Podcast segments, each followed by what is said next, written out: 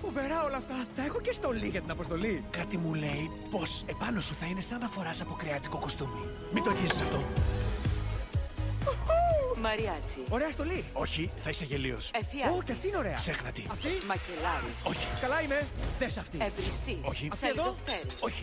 Εξκάλιμπατ. Αυτή; Όχι. Ήσυχος Ούτε αυτή; θανατηφόρος. Όχι. Πατρίσνικο. Αυτή πώς σου φαίνεται; Τα μασκέ πάρτι είναι μόνο για ενήλικες. Στάσου, τι λες για αυτήν; Ω, αυτή ήταν για την αποστολή Τζαμαϊκανός Πάταγος. Οι τόπιοι με φώναζαν Reggae Man. Μ' αρέσει. Οπ. Α, είναι ακριβώς τα μέτρα μου. Το μόνο πρόβλημα είναι πως το παντελόνι με στενεύει λίγο. Δεν ξέρω αν θα μπορώ να κλωτσίσω ή να πηδήξω. Έχω μια ιδέα. Μουα! Καλύτερα. Πήρα ανάσα, παίρνω φόρα, έλα Batman, χορεύουμε τώρα. Τώρα θα σε κοιτάζω από το λαιμό και πάνω.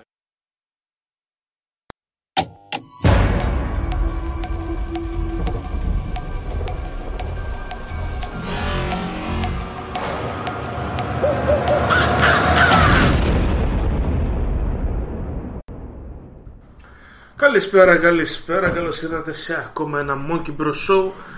Είμαι τόσο Λοδαπό Είμαι ο Κώστας Κίτσος. και σήμερα έχουμε special επεισόδιο γιατί έχουμε δύο guest. Όχι ένα. Έναν που βλέπουμε και έναν που δεν βλέπουμε δίπλα μας. Ναι, ναι. Ξέρεις κάτι. Μας κάνουν λίγο παράπονα οι άνθρωποι επειδή τις τραβάμε τις εκπομπές πάρα πολύ. Ωραία. Δεν μας νοιάζει. Τη τραβάμε περισσότερο. Τις τώρα. τραβάμε περισσότερο. Σήμερα θα έχουμε δύο καλεσμένους. Ο ένας είναι ο Δημήτρης Κυριαζίδης, ο οποίος βρίσκεται Γεια εδώ πέρα. σας. Εγώ είμαι αυτός. Εσύ, εσύ είσαι, είσαι, είσαι σίγουρος; Οκ. Έτσι μου είπαν. Και ο δεύτερος μέσω Skype, ο Νάσσος Ζότης, με τον οποίο θα μιλήσουμε για το Justice League, στο κύριο review, το οποίο θα είναι στο, προς το τέλος της εκπομπής του. Το τρίτο μέρος. Έκανα καλά και άφησα το φτιάρι σπίτι. Το Ναι, πήρατε ναι, ναι. εσείς. Ε, εντάξει, να, φτιαράκι, Κανόνισε να δω τι θα κουβαδάκια. Ε, Εντάξει, δεν είπαμε πολύ καλά λόγια, μην αγχώνεσαι. Εντάξει, ωραία. Εντάξει, Καλά κρατάμε λόγια. το, ακούς. Το επίπεδο. το πνεύμα, ε, ναι, το επίπεδο αυτής της, ε, της εκπομπάρας. Όπου η εκπομπάρα αυτή, να πούμε και τι είναι, γιατί τις περισσότερες φορές ξεχνάμε να πούμε ποιοι είμαστε, τι κάνουμε. Πλέον δεν χρειάζεται. Αλλά Πλέον δεν ας πούμε, ας χρειάζεται, πούμε, ναι, οι χιλιάδες φανατικοί είναι, κα- ξημεροβραδιάζονται, ξέρεις, τα subscribes. Περιμένοντας. Περιμένοντας, ναι. Τέλος πάντων, είμαστε οι Monkey Bros. Ε, ασχολούμαστε με ταινίες, σειρές, βιβλία, κόμιξ, άνιμε, Μουσική. μουσική ενίοτε, άμα βγαίνει κάτι καλό. Και εδώ στο Monkey Radio έχουμε εβδομαδιαίως τέσσερις εκπομπές, οι οποίες ε, οι τρεις είναι live και ασχολούνται με τη μουσική. Δευτέρα στις 9, Lengos Legendary Show, μουσικούλα έτσι ωραία, dark, disco, κάτι καταστάσεις ωραίες.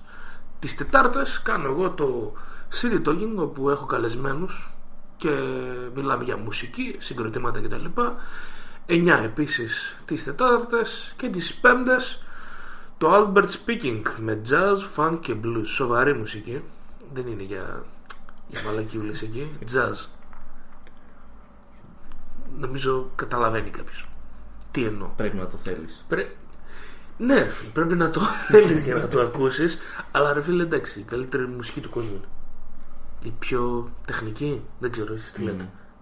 Ναι, είναι πιο τεχνική και πιο δύσκολη νομίζω γιατί έχει Καλά. πολύ αυτοσχεδιασμό. Α, Οπότε ναι. είναι δύσκολο να το πετύχεις αυτό το πράγμα άμα δεν το κατέχεις. Ναι, γιατί η αλήθεια είναι ότι την jazz τη φτιάξαν άνθρωποι που κατήχαν πάρα πολύ καλά άλλες μουσικές και απλά κάνανε το κομμάτι τους. Και από εκεί βγήκε η jazz. Και το Σαββατοκύριακο το Monkey Bros ο- όπου αφήνουμε λίγο τη μουσική παραπέρα και μιλάμε πολύ. Ω. Και αυτό είναι πρέπει να το θέλεις. Πρέπει να το θέλεις. Λοιπόν, Δημήτρη, ήρθες εδώ.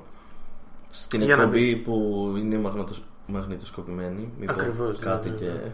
να μπορείς να με κόψεις όποτε θες. Ε, θα σε ενημερώσω τώρα ότι δεν θα κόψω ό,τι και να πεις. Ωραία. Αυτό σημαίνει ότι δεν χρειάζεται να προσέχεις. Τέλεια. Θα μας καταλάβεις, είμαστε κι εμείς λίγο σάπιοι. δεν ξέρω μέσα στο επίπεδο μας η σαπίλα. Πολύ πιθανό. Πολύ πιθανό. Να είμαστε Ναι. άδερφο σαπίλα. Ναι, ναι. Με- οκ, ναι. Τον Δημήτρη τον γνώρισα σε μια βραδιά stand-up η οποία έγινε στο ηλιοτρόπιο πριν, Πριν- από δύο εβδομάδες, Όχι. τρεις. Ή τρει-τέσσερι τέλη του Οκτώβρη. όπου Ήταν μια βραδιά με κωμικούς, μικρόφωνο. Μικρόφωνο, ήχο, φώτα, κόσμο. Είχε κόσμο. Η αλήθεια ήταν ότι ήταν Είχαμε. πίτα το μαγαζί. Ναι, Ευτυχώς. Και από ό,τι παρακολουθούσα και έβλεπα, ο κόσμος γούσταρε πάρα πολύ. Πήγε καλά η- αυτή η παράσταση, πήγε καλά. Ήσασταν έξι κομικοί οι οποίοι είχαν τα 5-10 λεπτά τους και, ο παρουσιαστής. Ε, εκείνη τη βραδιά, αν δεν κάνω λάθος, εσύ την είχες στήσει, έτσι. Εγώ και ο φίλος μου ο Χρήστος που ξεκινήσαμε μαζί πρόπερση το stand-up. Ωραία. Και θα έρθουν και άλλες τέτοιες βραδιές; Ε, ναι, τώρα ε, νομίζω ανεβάσαμε και το event για την επόμενη στο Ηλιοτρόπιο. Είναι την 5η 23 Νοεμβρίου. Ωραία. 9 η ώρα πάλι. Όπου προφανώς είναι δωρεάν. Έρχεσαι, παίρνεις την πυρίτσα Θα σου, πάρεις, αράζεις. Ναι, ό,τι πιείς. Αυτό. Πες μου λίγο για το stand-up, πώς προέκυψε; Πώς προέκυψε, λοιπόν. Εγώ είχα ένα, έχω ένα κολλητό. Ευτυχώς ζει. Έχω ένα κολλητό, ο οποίος με, ε, από παλιά κάναμε βόλτες, περπατούσαμε και μιλούσαμε για ώρες, για ό,τι να είναι. Και μια μέρα στο γυμνάσιο κάναμε, λέγαμε κάτι και μου λέει αυτό που λες ταιριάζει πάρα πολύ με ένα stand-up που έχω δει του George Carlin. και μου δίνει ένα special του Carlin. Ε, και μετά άρχισα να βλέπω stand-up από εκεί και πέρα. Είδα Λούι, είδα Πάτον Όσβαλτ και μετά είδα σχεδόν όλους τους πάντες. Και δεύτερο έτος στο πανεπιστήμιο, όχι δεύτερο έτος, τώρα τι είναι, πω, τώρα μπαίνω έκτο, πω. Τέταρτο έτος στο πανεπιστήμιο. Πριν δύο χρόνια ναι, δηλαδή. πριν δύο Η χρόνια. εφαίρεση είναι αυτή; Άρχισα, άρχισα να ψάχνω να δω που έχει βραδιές open mic που είναι οι βραδιές όπου πάει, μπορείς να δηλωθείς όποιος και αν είσαι, δεν έχει σημασία. Έχεις ξαναπαίξει, δεν έχεις ξαναπαίξει, οποιοδήποτε δηλώνεται. Και μετά πας εκεί και δοκιμάζεις 5 λεπτά κείμενο. Και βρήκα εδώ στη Θεσσαλονίκη το open mic που έκανε το μεευτήριο τότε και ακόμα κάνει. Και πήγα, δηλώθηκα. Μου είπανε τότε ήμουν Γιάννα, οπότε με δεχτήκανε και κατευθείαν επειδή θα έκανα όλο το ταξίδι και αυτά.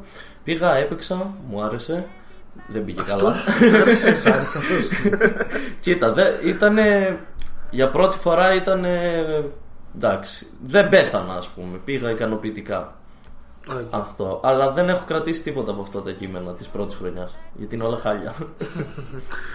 Ωραία. Και μετά κείμενα, Και μετά προσπάθεια. αυτό, δουλειά από πέρυσι που είμαι εδώ μόνιμα. Παραστάσεις παντού όπου, όπου μπορούμε να παίξουμε. Τι σημαίνει για τον κωμικό δουλειά; Πώς, πώς το Σημαίνει, βλέπεις; σημαίνει να γράψεις καινούργια κείμενα. Σημαίνει να διορθώσεις τα παλιά σου κείμενα, να κάτσεις να ακούσεις τις ηχογραφήσεις σου από τις προηγούμενες παραστάσεις, να δεις ποιος αστείο δούλεψε, ποιο δεν δούλεψε, ποιο ίσως θέλει μια μικρή αλλαγή, ποιο πρέπει να το πετάξω όλο. Σημαίνει να, να δεις κομμωδία γενικά. Δηλαδή να πας σε παραστάσεις που δεν παίζεις, να πας να δεις ε, special στο ίντερνετ, να δεις σειρές κομικές ας πούμε επιτυχημένες βλέπει Parks and Rec αν έχεις δει Arrested Development τέτοιες σειρές Parks and Recreation είναι. Ναι, ναι. Εντάξει. Η- Σειράρα. Η, σειρά. Η, σ- η σειρά. Σημαίνει επίσης να βλέπεις και το τι γίνεται στον κόσμο, να κρατάς επαφή δηλαδή με τα Ε. φαινόμενα, να ασχολείσαι με θέματα μόνο προσωπικά σου ή γενικά με ό,τι Εγώ συμβαίνει. συνήθως ασχολούμαι με πιο προσωπικά θέματα πιο δ- κάτι που έχει συμβεί σε μένα ας πούμε ή με ηλίθιες σκέψεις που κάνω ας πούμε και βγαίνουν περίεργες περίεργα premise του στυλ ε, ε, ποιο να σου πω τώρα ένα περίεργο που είχα σκεφτεί τις προάλλες. Α ναι, μικρός. Νόμιζα ότι τα τζαμιά ήταν πύραυλοι Οκ. Ωραία. Αλλά στο μυαλό μου πύραυλος Είπες στον Αλεξανδρούπολης. Ναι. Οπότε έβλεπες. Ε, και το χωριό το ένα είναι κοντά στην Κομωτινή, οπότε όποτε πήγαινα έβλεπα Αχα. πολλά ας πούμε μέσα από τα άλλα χωριά. Και νόμιζα, το, για μένα πύραυλος όμως ήταν διαστημόπλιο, ωραία. Ναι. Ε, οπότε νόμιζα ότι όλα τα χωριά έχουν ένα διαστημόπλιο ας πούμε. Κανένας δεν σε διόρθωσε. Κανένας Τι ποτέ. λέει Εγώ και ο αυτό; πατέρας μου τίποτα σε φάση περνούσα με το αυτοκίνητο, λέγα διαστημόπλιο. Ναι, ναι. Ναι, ναι, ναι. ναι. ναι. Μουσουλμάνοι. Εξωγήινοι. Και έκανα τη σκέψη τώρα σε ένα καινούργιο κείμενο που δοκίμασα πώς θα ήταν ε, αν οι μουσουλμάνοι είχαν ε, διαστημικό πρόγραμμα. Και πώς θα ήταν τα διαστημόπλια τους. Το έχεις πει αυτό σε Ε, το, κάποια... το έχω δοκιμάσει μία φορά και τώρα Θες να το στις κάνεις επόμενες μια δεύτερη παραστάσει. φορά; Ε, δεν γίνεται να πω τώρα τα Α, αστεία μου όχι, έτσι για να τα ναι, κάψω. ναι, ναι. Σας έδωσα το πρέμις. Ωραία, ναι. Mm. Άμα έρθεις στο ηλιοτρόπιο, μάλλον θα το κάνω αυτό το beat. Στο, Ωραία, στο ωραία, επόμενο. ωραία. Ηλιοτρόπιο 23 Πέμπτη. Έτσι. Αχα. Και 24 έχουμε στην Ξάνθη το δεύτερο open mic που γίνεται στην πόλη. Το διοργανώνει ο Παναγιώτης ο Κούδας. Παρουσιάρει, παρουσ- λε- παρουσιάζει η Ήρα η Κατσούδα που θα παρουσιάσει και στο Ηλιοτρόπιο. Και 25 στην Αλεξανδρούπολη έχουμε το δεύτερο open mic που θα γίνει εκεί. Ε, ξέρεις τα μαγαζιά; Ναι. Ε, στην Ξάνθη θα γίνει στο νοστος Αλλά λίγο νωρίς, νομίζω 7.30-8 η ώρα, όχι όπως συνήθως. Και Αλεξανδρούπολη θα γίνει στο Ταράτσα Book and Coffee που έχει φέρει τον τελευταίο χρόνο όλους τους κομικούς από όλη την Ελλάδα και πάνε παραστάσεις πάρα πολύ καλά. Και θα γίνει και εκεί open mic. Είμαστε full, έχουμε 15 άτομα σε κάθε παράσταση. Μμ. Στην. Ε... Είστε ομάδα ή το, πώς, τα, πώς τα κανονίζετε εδώ στην πόλη; Όχι. Ουσιαστικά κάνω. Ο, ο καθένας είναι με- για τον εαυτό του, αλλά ταυτόχρονα προσπαθούμε όλοι να βοηθήσουμε την κοινότητα. Ας πούμε. Αυτό, μια κοινότητα είμαστε 20 ατομα Που 20 άτομα, ε; Ε, περίπου, ναι. Που κλείνουμε ε, παραστάσεις σε μαγαζιά ή που έχουμε μαγαζιά, ας πούμε, το μευτήριο που είναι που το έχουν τρία παιδιά και είναι το μοναδικό comedy club στην Ελλάδα. Ανοίγει μόνο για αυτό το λόγο, έχει μόνο stand-up. Είναι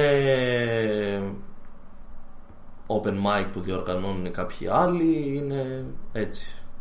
Και βοηθάμε ένας τον άλλον. Πηγαίνεις στις παραστάσεις, βλέπεις το κείμενο του άλλου, του λες κάτι, αυτό εδώ δες το αλλιώς, θα το δοκιμάσεις έτσι. Ωραία. Οπότε είπες ότι βλέπεις αρκετό stand-up, έτσι. Και ελληνικό πλέον που είμαι εδώ και ξένο από, από παλιά. Από τότε. Από Έλληνες ποιους, είναι, ποιους, ποιους ξεχωρίζεις; Ο καλύτερος για μένα σαν σύνολο δουλειάς και σαν ε, ποιότητα και, είναι ο Κούδας, ο Παναγιώτης ο Κούδας. Αλλά δεν είναι τόσο γνωστός γιατί δεν, σε αντίθεση με τους άλλους επειδή δεν είναι στην Αθήνα ας πούμε, δεν έχει τόση δημοτικότητα. Η αλήθεια είναι ότι δεν μπορώ να συνδυάσω πρόσωπο με, με όνομα αυτή τη στιγμή. Ε, από τους πιο γνωστούς μου αρέσει πάρα πολύ ο Βύρονας, ο Θεοδωρόπουλος.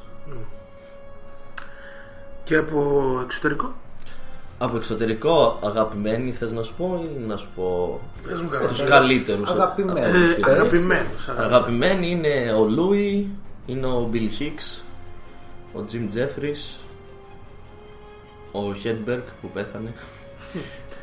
Κοίτα και ο Λούις πέθανε. Δεν πέθανε ο Λούι. Να ρωτήσω κάτι εγώ σε αυτό που το ήθελα καιρό τώρα να ρωτήσω κάποιον, αλλά δεν είχε τύχει να καλέσουμε κωμικό. ναι. Ε, όσα έχεις δει μέχρι τώρα του λουι Ωραία, και τα θεωρείς αγαπημένα, τα θεωρείς ότι είναι, ότι είναι βαθιά, ρε παιδί μου, ότι έχουν πολλά πράγματα να πούμε. Σε επηρεάζει η τωρινή του φάση όσον αφορά το έργο του. Δεν μιλάμε τώρα για αυτόν καθ' αυτόν. Όσον αφορά το έργο του. Δηλαδή τώρα το ξανασκέφτεσαι διαφορετικά. Αυτ, αυτή Να θα πούμε είναι λίγο για τον παίζουμε. κόσμο ότι ο Λούις ίσως όχι ίσως ο καλύτερος κωμικός στον κόσμο μέχρι πριν από κανένα δίμηνο ε, Ακόμα είναι ο καλύτερος κωμικός στον κόσμο. ναι απλά δεν θα, θα, το, θα κάνουμε καιρό να το Αυτό ξαναδούμε το, ο καλύτερος κωμικός που λες εσύ ρε παιδί μου τώρα. Ε, Τους το λέω και σαν τέτοιο ότι ο Λούις έκλεινε τα ο Λούις και ο Κέβιν Χαρτ αυτοί ήταν οι Οκ. δυο που θέλεις να κάνεις 30.000 κόσμο στο γήπεδο; Αυτό ήταν οι δύο, Έτσι. αυτό. Έτσι. Είναι οι δύο που έχουν ε, ξεπουλήσει το Madison Square Garden, του Knicks. ναι, οκ. Ο Λούι το έκανε 8 βράδια σερί, ας πούμε. Είναι μεγάλη Αυτό υπόθεση. είναι ίσως μεγαλύτερος αυτή τη στιγμή, έτσι. Εντάξει, ο Kevin Hart. Είναι- Ο ένας παίρνει είναι τους λίγο- άσπρους, ο άλλος ναι. παίρνει τους μαύρους. Αυτό. Είναι κάπως έτσι. Ωραία. Κατηγορήθηκε μέσω του, των New York Times, βγήκανε πέντε γυναίκες και αναφέρανε σεξουαλική κακ- κακοποίηση. Υπήρχαν Παρενόχληση. φήμες Παρενόχληση. χρόνια, απλά κανένας Υπήρχαν δεν έλεγε Σεξουαλική όνομα. παρενόχληση. Αυτό. Τώρα βγήκαν όλε. παρενόχληση. Όχι κακοποίηση. Παρενόχληση. Όχι, παρενό- παρενό. ναι. Είπα εγώ κακοποίηση; Ναι. Μπορεί να Μπορεί να είμαι, παρενόχληση. συγγνώμη. Ναι, όχι. Δεν Συμβαίνει. κάνω δυσφήμιση. Τέλος πάντων, βγήκαν πέντε γυναίκες on record και τώρα αυτός έβγαλε μία. Βγήκε με λίγες ώρες μετά και έβγαλε μια Έβγαλε μια ανακοίνωση. ανακοίνωση που έλεγε Είναι αλήθεια. τις πίπες του. Είναι Το αλήθεια αποδέχτηκε, και συγγνώμη ναι. και οι κόρες μου άιτερα. Το αποδέχτηκε όμως. Το αποδέχτηκε. Ταυτόχρονα το Netflix ακυρώνει το, Το special, δεύτερο special το που είχε δεύτερο, αγοράσει. Ναι. το οποίο το πρώτο, που νομίζω λέγεται απλά 2017, 2017. ήταν δυνατό. Πολύ καλό και. Δεν είναι το καλύτερό του, αλλά ήταν Ναι. πάρα πολύ ωραίο. Ήταν πολύ νομίζω σε αυτό το θέλω να σε κάνω να νιώσεις με τι Α. άσχημε ιδέες μου. Αυτό, Ίσως το αυτό ακριβώς. παραπήγε. Επειδή έχει φτάσει σε ένα επίπεδο πλέον που ό,τι και να κάνει. Ε, πώς να σου το πω, δεν προσπαθεί να φτιάξει ένα καλό τζόκ για την αρχή όπως κάνουμε εμείς για να, να, κλει- να ξεκινήσουμε ένα καλό αστείο και να κλείσουμε ένα καλό αστείο αυτό το κάνει χρόνια τώρα, το όχι ουσιαστικά στην αρχή θάβει 20 λεπτά ένα λάκκο για τον εαυτό του και μετά προσπαθεί να βγει και το κάνει τέλεια Ωραία. Και να τώρα λέμε για την πτώση, Ναι. έτσι. Το special ακυρώθηκε. Ε, Η ταινία Απλά εγώ πιστεύω πιθανότατα θα το βγάλει μόνος του γιατί τόσα χρόνια Ε, αυτό καλά, έκανε ναι, ναι. απλά θα αργήσει λίγο καιρό να το βγάλει δεν ξέρω κατά το πόσο θα πάει καλά όμως. Σε, με σχέση τα νούμερα που είχε πριν. ναι. Έτσι. Συν να πούμε ότι και η ταινία του, η I Love You Daddy, αν δεν κάνω λάθος, ναι. η οποία είχε μέσα την Chloe Moretz, Το Μάλκοβιτ. τον Ναι, Malkovich τον και τα Malkovich λοιπά, είχε που διάφορους. ήταν. Πρόσεξε με λίγο. Το θέμα είχε να κάνει με ένα παραγωγό Να. το οποίο στάχει με την Κόρη. ανήλικη κόρη του Λούις. Οκ. Οκ. Η οποία ακυρώθηκε η πρεμιέρα και δεν ξέρουμε πότε θα βγει και αν βγει και μα, μάλλον θα βγει, αλλά θα δούμε πώς. Ήταν και τι θα γίνει. ένα- η πρεμιέρα νομίζω ήταν στο φεστιβάλ του Τορόντο τώρα. Είχε γίνει η πρεμιέρα εκεί στο φεστιβάλ. Α, Εκεί έπαιξε. Εκεί έπαιξε. Α, οκ. Αλλά ήταν, Ακυρώθηκε κάνα δύο η μήνες κανονική πριν. πρεμιέρα. Ναι, ναι, ναι. Οπότε, η ερώτηση είναι, πώς φαίνεται σε όλο αυτό; Αυτό, αυτό. Όχι, η ερώτηση δικιά Αν μου αλλάζει- ήταν Ναι, ναι, ναι. κατά πόσο Η οπτική αλλάζει, ρε μου, παιδί μου, ναι. η βαρύτητα του έργου και το έργο ενός καλλιτέχνη ποιοτικά, πώς πλέον, αν, ε, αν είναι σωστό να το δεις διαφορετικά, να το διαγράψεις, να το μειώσεις, σύμφωνα με το τι είναι αυτός που έχει παράξει το έργο εκτός του έργου, το, σαν στην καθημερινότητά του. Ε, αυτό το συζητήσαμε και με κομι- κομικούς την Ειδι- τελευταία ειδικά εβδομάδα. εδώ, ε, sorry σε διακόπτω, ειδικά εδώ αυτό που έχω καταλάβει για το stand-up comedy είναι ότι όσοι κάνουν ε, αυτό που βλέπεις και αυτό που ακούς έχει να κάνει και με τον ίδιο, Ναι. με το χαρακτήρα. Ε, κατά Δηλαδή ένα έχει- ποσοστό, ναι, Έχει ένα είναι. ποσοστό αλήθειας, δεν είναι ταινία Ναι, ναι. που εκεί υποδίεται ο άλλος κάτι οπότε το διαχωρίζεις εύκολα. Εδώ δεν- δεν διαχωρίζεται τόσο εύκολα. Ε, το συζητήσαμε με πολλούς κομικούς την τελευταία εβδομάδα αυτό και το συζητούσαμε για πότε υπήρχαν οι φήμες και αν ισχύει πώς θα, το, αντι- πώς θα το αντιμετωπίζαμε ας πούμε. Εμένα δεν επηρεάζει καθόλου το, το καλλιτεχνικό κομμάτι. Δηλαδή άμα κάτσω να δω ένα special του Λούι τώρα θα το δω και θα το χαρώ όπως το έβλεπα έτσι κι αλλιώς. Απλά άμα σε, κα- επειδή σχεδόν σε κάθε special έχει κάποιο beat για τη μαλακία ε, εκεί θα, θα γελάσω λίγο περισσότερο γιατί θα κάνω εικόνα. Θα κάνεις τώρα γιατί δεν είναι, μαλάκα. Δεν ξέρω. ναι. Οκ. Ναι, εμένα δεν με επηρεάζει στο πώς θα δω το έργο του, ας πούμε. Δηλαδή, όπως θα κάτσω να ακούσω Michael Jackson, χωρίς να σκεφτώ ότι μπορεί να έκανε κάτι σε παιδιά και θα μου αρέσει η μουσική του. Ε, δεν καταδικάστηκε ποτέ. Ναι. Δεν ξέρουμε. Ναι, και εδώ μπορεί να μην καταδικαστούν κάποιοι ποτέ, αλλά Βγήκε και είπε ότι έγινε, ρε φίλε, το παραδέχτηκε. Ο Jackson δεν το έκανε ποτέ. Ναι, ρε παιδί μου, α, π.χ. τώρα ο Stallone, ας πούμε, μπορεί να μην καταδικαστεί. Μπορεί να ή- βγήκε και είπε ότι εγώ δεν έκανα ποτέ κάτι τέτοιο, λέει μαλακίες η τύπισσα. Οκ. Επηρεάζει όμως. Και ο Bill Cosby αθωώθηκε στην πρώτη δίκη. Ναι, μετά πέρασαν άλλες 30. Μετά, ναι, μετά ήρθε ένα τσουνάμι, ξέρω, εντάξει, λίγο τα Ξέρεις σάρωσε ποιο, όλα. ξέρεις ποιο είναι το θέμα μου με τον Λούις ότι αυτός οι κατηγορίες του δεν είναι τόσο που να σε διαγράψουν τον καλλιτέχνη. Όχι, ναι, δεν είναι Κατάλαβες. τόσο. Δεν, δεν είναι βιασμός, οκ. Δεν είναι. Παραμένουν, δεν έχει ανήλικο μέσα. παραμένουν, οκ, αλλά Παραμένουν, Αλλά- αλλά δεν είναι στην ίδια βαρύτητα με αν έχει να κάνει με ανήλικο ή αν είναι βιασμός. Οκ. Είναι τελείως διαφορετικά πράγματα. οπότε μ, σου Άλλο το- μια κλήση για παρκάρισμα, άλλο το κόκκινο φανάρι και άλλο το να μαζέψεις Ναι. στη διάβαση 5-6 άτομα. ας πούμε. Ωραία. Ε, τώρα, κοίτα, θα μπορούσαν διάφοροι να πουν ότι δεν έχει τόσο σημασία το. Δηλαδή πρέπει να σε, πρέπει να σε βιάσει, πρέπει να σε σκοτώσει. Όχι, οκ. αλλά η αλήθεια είναι ότι άμα ήταν, λίγο, άμα ήταν πιο σοβαρά αυτά που έκανε, α, θα έβλεπε και αλλιώς και το έργο του. Δεν μπορούσες μετά Ναι, αλλά- να ακούσεις αυτό που λέει και να μην το συνδυάσεις με κάτι πολύ άσχημο. Οκ, αλλά δεν μπορείς να τα βάλεις σε μια φάση ολοκληρωτισμού. Όλα είναι το ίδιο, ρε παιδί μου. Δεν είναι όλα το ίδιο προφανώς. Άμα ήταν όλο το ίδιο. Νομίζω το μεγαλύτερο θέμα έγινε γιατί σε, σε πολλά κείμενά του Ε, ουσιαστικά είναι υπέρ των γυναικών και φαίνεται, ας πούμε λέει σε, σε ένα από τα καλύτερα special από τα πρώτα ότι ο μεγαλύτερος ε, κίνδυνος για τις γυναίκες είναι οι άντρες. Δεν ξέρω αν το έχεις δει. Μμμ. Ποιο το Στο... στο... Ποιο είναι που είναι στο 360 τι, το τέτοιο. Δεν θυμάμαι πώς το πιο... Ήταν, ένα ήταν το chewed up, Ναι. εκεί που μιλάει για. Ως chewed up σημαίνει μασημένες Ναι. Και μιλάει για τι ροή της γυναίκας του. από, από τα παιδιά του. Δεν κατάλαβες ότι στην ουσία. Τι γαμάτο. που καταλήγεις στο ότι κοριτσάκια με τα ωραία στιτά βυζάκια κτλ. Αλλά δεν είσαι γυναίκα αν δεν έχεις Ναι, ναι. chewed up ροές. Ναι, οκ. δεν είσαι. Και αυτό ήταν πολύ respect, ρε φίλε. Αλλά. Ναι, οκ. Αυτό. Νομίζω γι' αυτό έγινε ο χαμός. Είχε, ή έδειχνε ένα, όσο και αν. Ε, Τέλος πάντων, θα συνεχίσουμε πάλι για το Λουί. Όχι, εντάξει, οκ. Ας το είναι- αφήσουμε, ναι. Είμαστε στο topic, ρε παιδί μου, του stand-up. Ναι. Οπότε Ε, ναι, δε- και, και σένα δεν νομίζω ότι άμα έβγαινε ο Λούις δολοφόνος και βιαστής θα μπορούσε να τα βλέπεις και να λες Μαλάκα, τι ωραίο. Ωραίο, αλλά. άλλο μαλάκα, δολοφόνος, άλλο δεν είναι- βιαστής. Το δολοφόνος είναι. Δολοφόνος βιαστής. Όχι, ρε φίλε, εμένα είναι το ίδιο. Παραμένει το ίδιο. Δολοφόνος, όχι, ή φόνος. What? Δολο- Τι; Δολοφόνος είναι ρε φίλε ο τύπος που πάει και το κάνει επειδή το θέλει και έχει κακό σκοπό για κάτι. Τώρα μπορεί Και ο να. βιαστής δεν το κάνει κατά Δεν λάθος. μιλάω για το βιαστή, το βιαστή στην άκρη. Αυτό είναι το αυτονόητο. Δεν το συζητάμε εκεί. Ναι, ε, ναι τέλος πάντων δεν έχει θέμα σημασία, Ναι. ρε φίλε. Αν ήταν δολοφόνος βιαστή ή. Α, είναι το Ε, combine αυτό το. Και τα δύο ή, ή μαζί. τραπεζίτης. Upgraded. τελει- Το upgrade. δηλαδή. ή, ή στην τελική παπάς. Ο- Δεν θα μπορούσα να τα ξαναδώ αυτά. Όχι, άμα μάθουν ότι ήταν παπάς, δεν θα μπορούσαν τίποτα. δεν ξέρω. Κρυφά να δω Υπάρχει παπάς. παπάς που κάνει stand-up comedy. Ε, στην Ελλάδα όχι. Όχι, ο Άννη. Ναι, εντάξει, το... ο άνθρωπος θα μπορούσε, δεν το ξέρει ακόμα, αλλά θα μπορούσε. Θα μπορούσε, ναι. Δεν το έχει μάθει ακόμα, ε, το κάνει όμως, ναι. Ωραία, οπότε να μιλήσουμε για δύο-τρία special τα οποία θα ήθελα ο κόσμος να τα τσεκάρει. Ε, και τα τρία είναι της, του 17. Ε, το Happy νομίζω είναι περσινό. βέβαια. Περσινό, Ναι. οκ. Αλλά Εγώ το Είναι γνωρίζω το εξαιρετικό. 17. Οκ, τότε είναι 17, δεν το Οκ. βλέπουν. και, και τα τρία, κατά τύχη ή όχι, είναι στο Netflix. Αλλά μπορείς να τα το, βρεις το παντού. καλύτερο φετινό special το έβγαλε το HBO.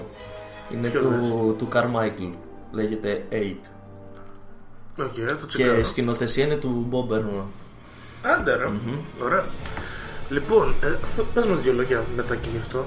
Ε, άμα το έχεις φρέσκο. Το, το έχω δει. Ωραία. Λοιπόν, ε, το Netflix έχει δώσει πολλά λεφτά για stand-up και νομίζω ότι αναγεννά και το είδος με τα λεφτά του.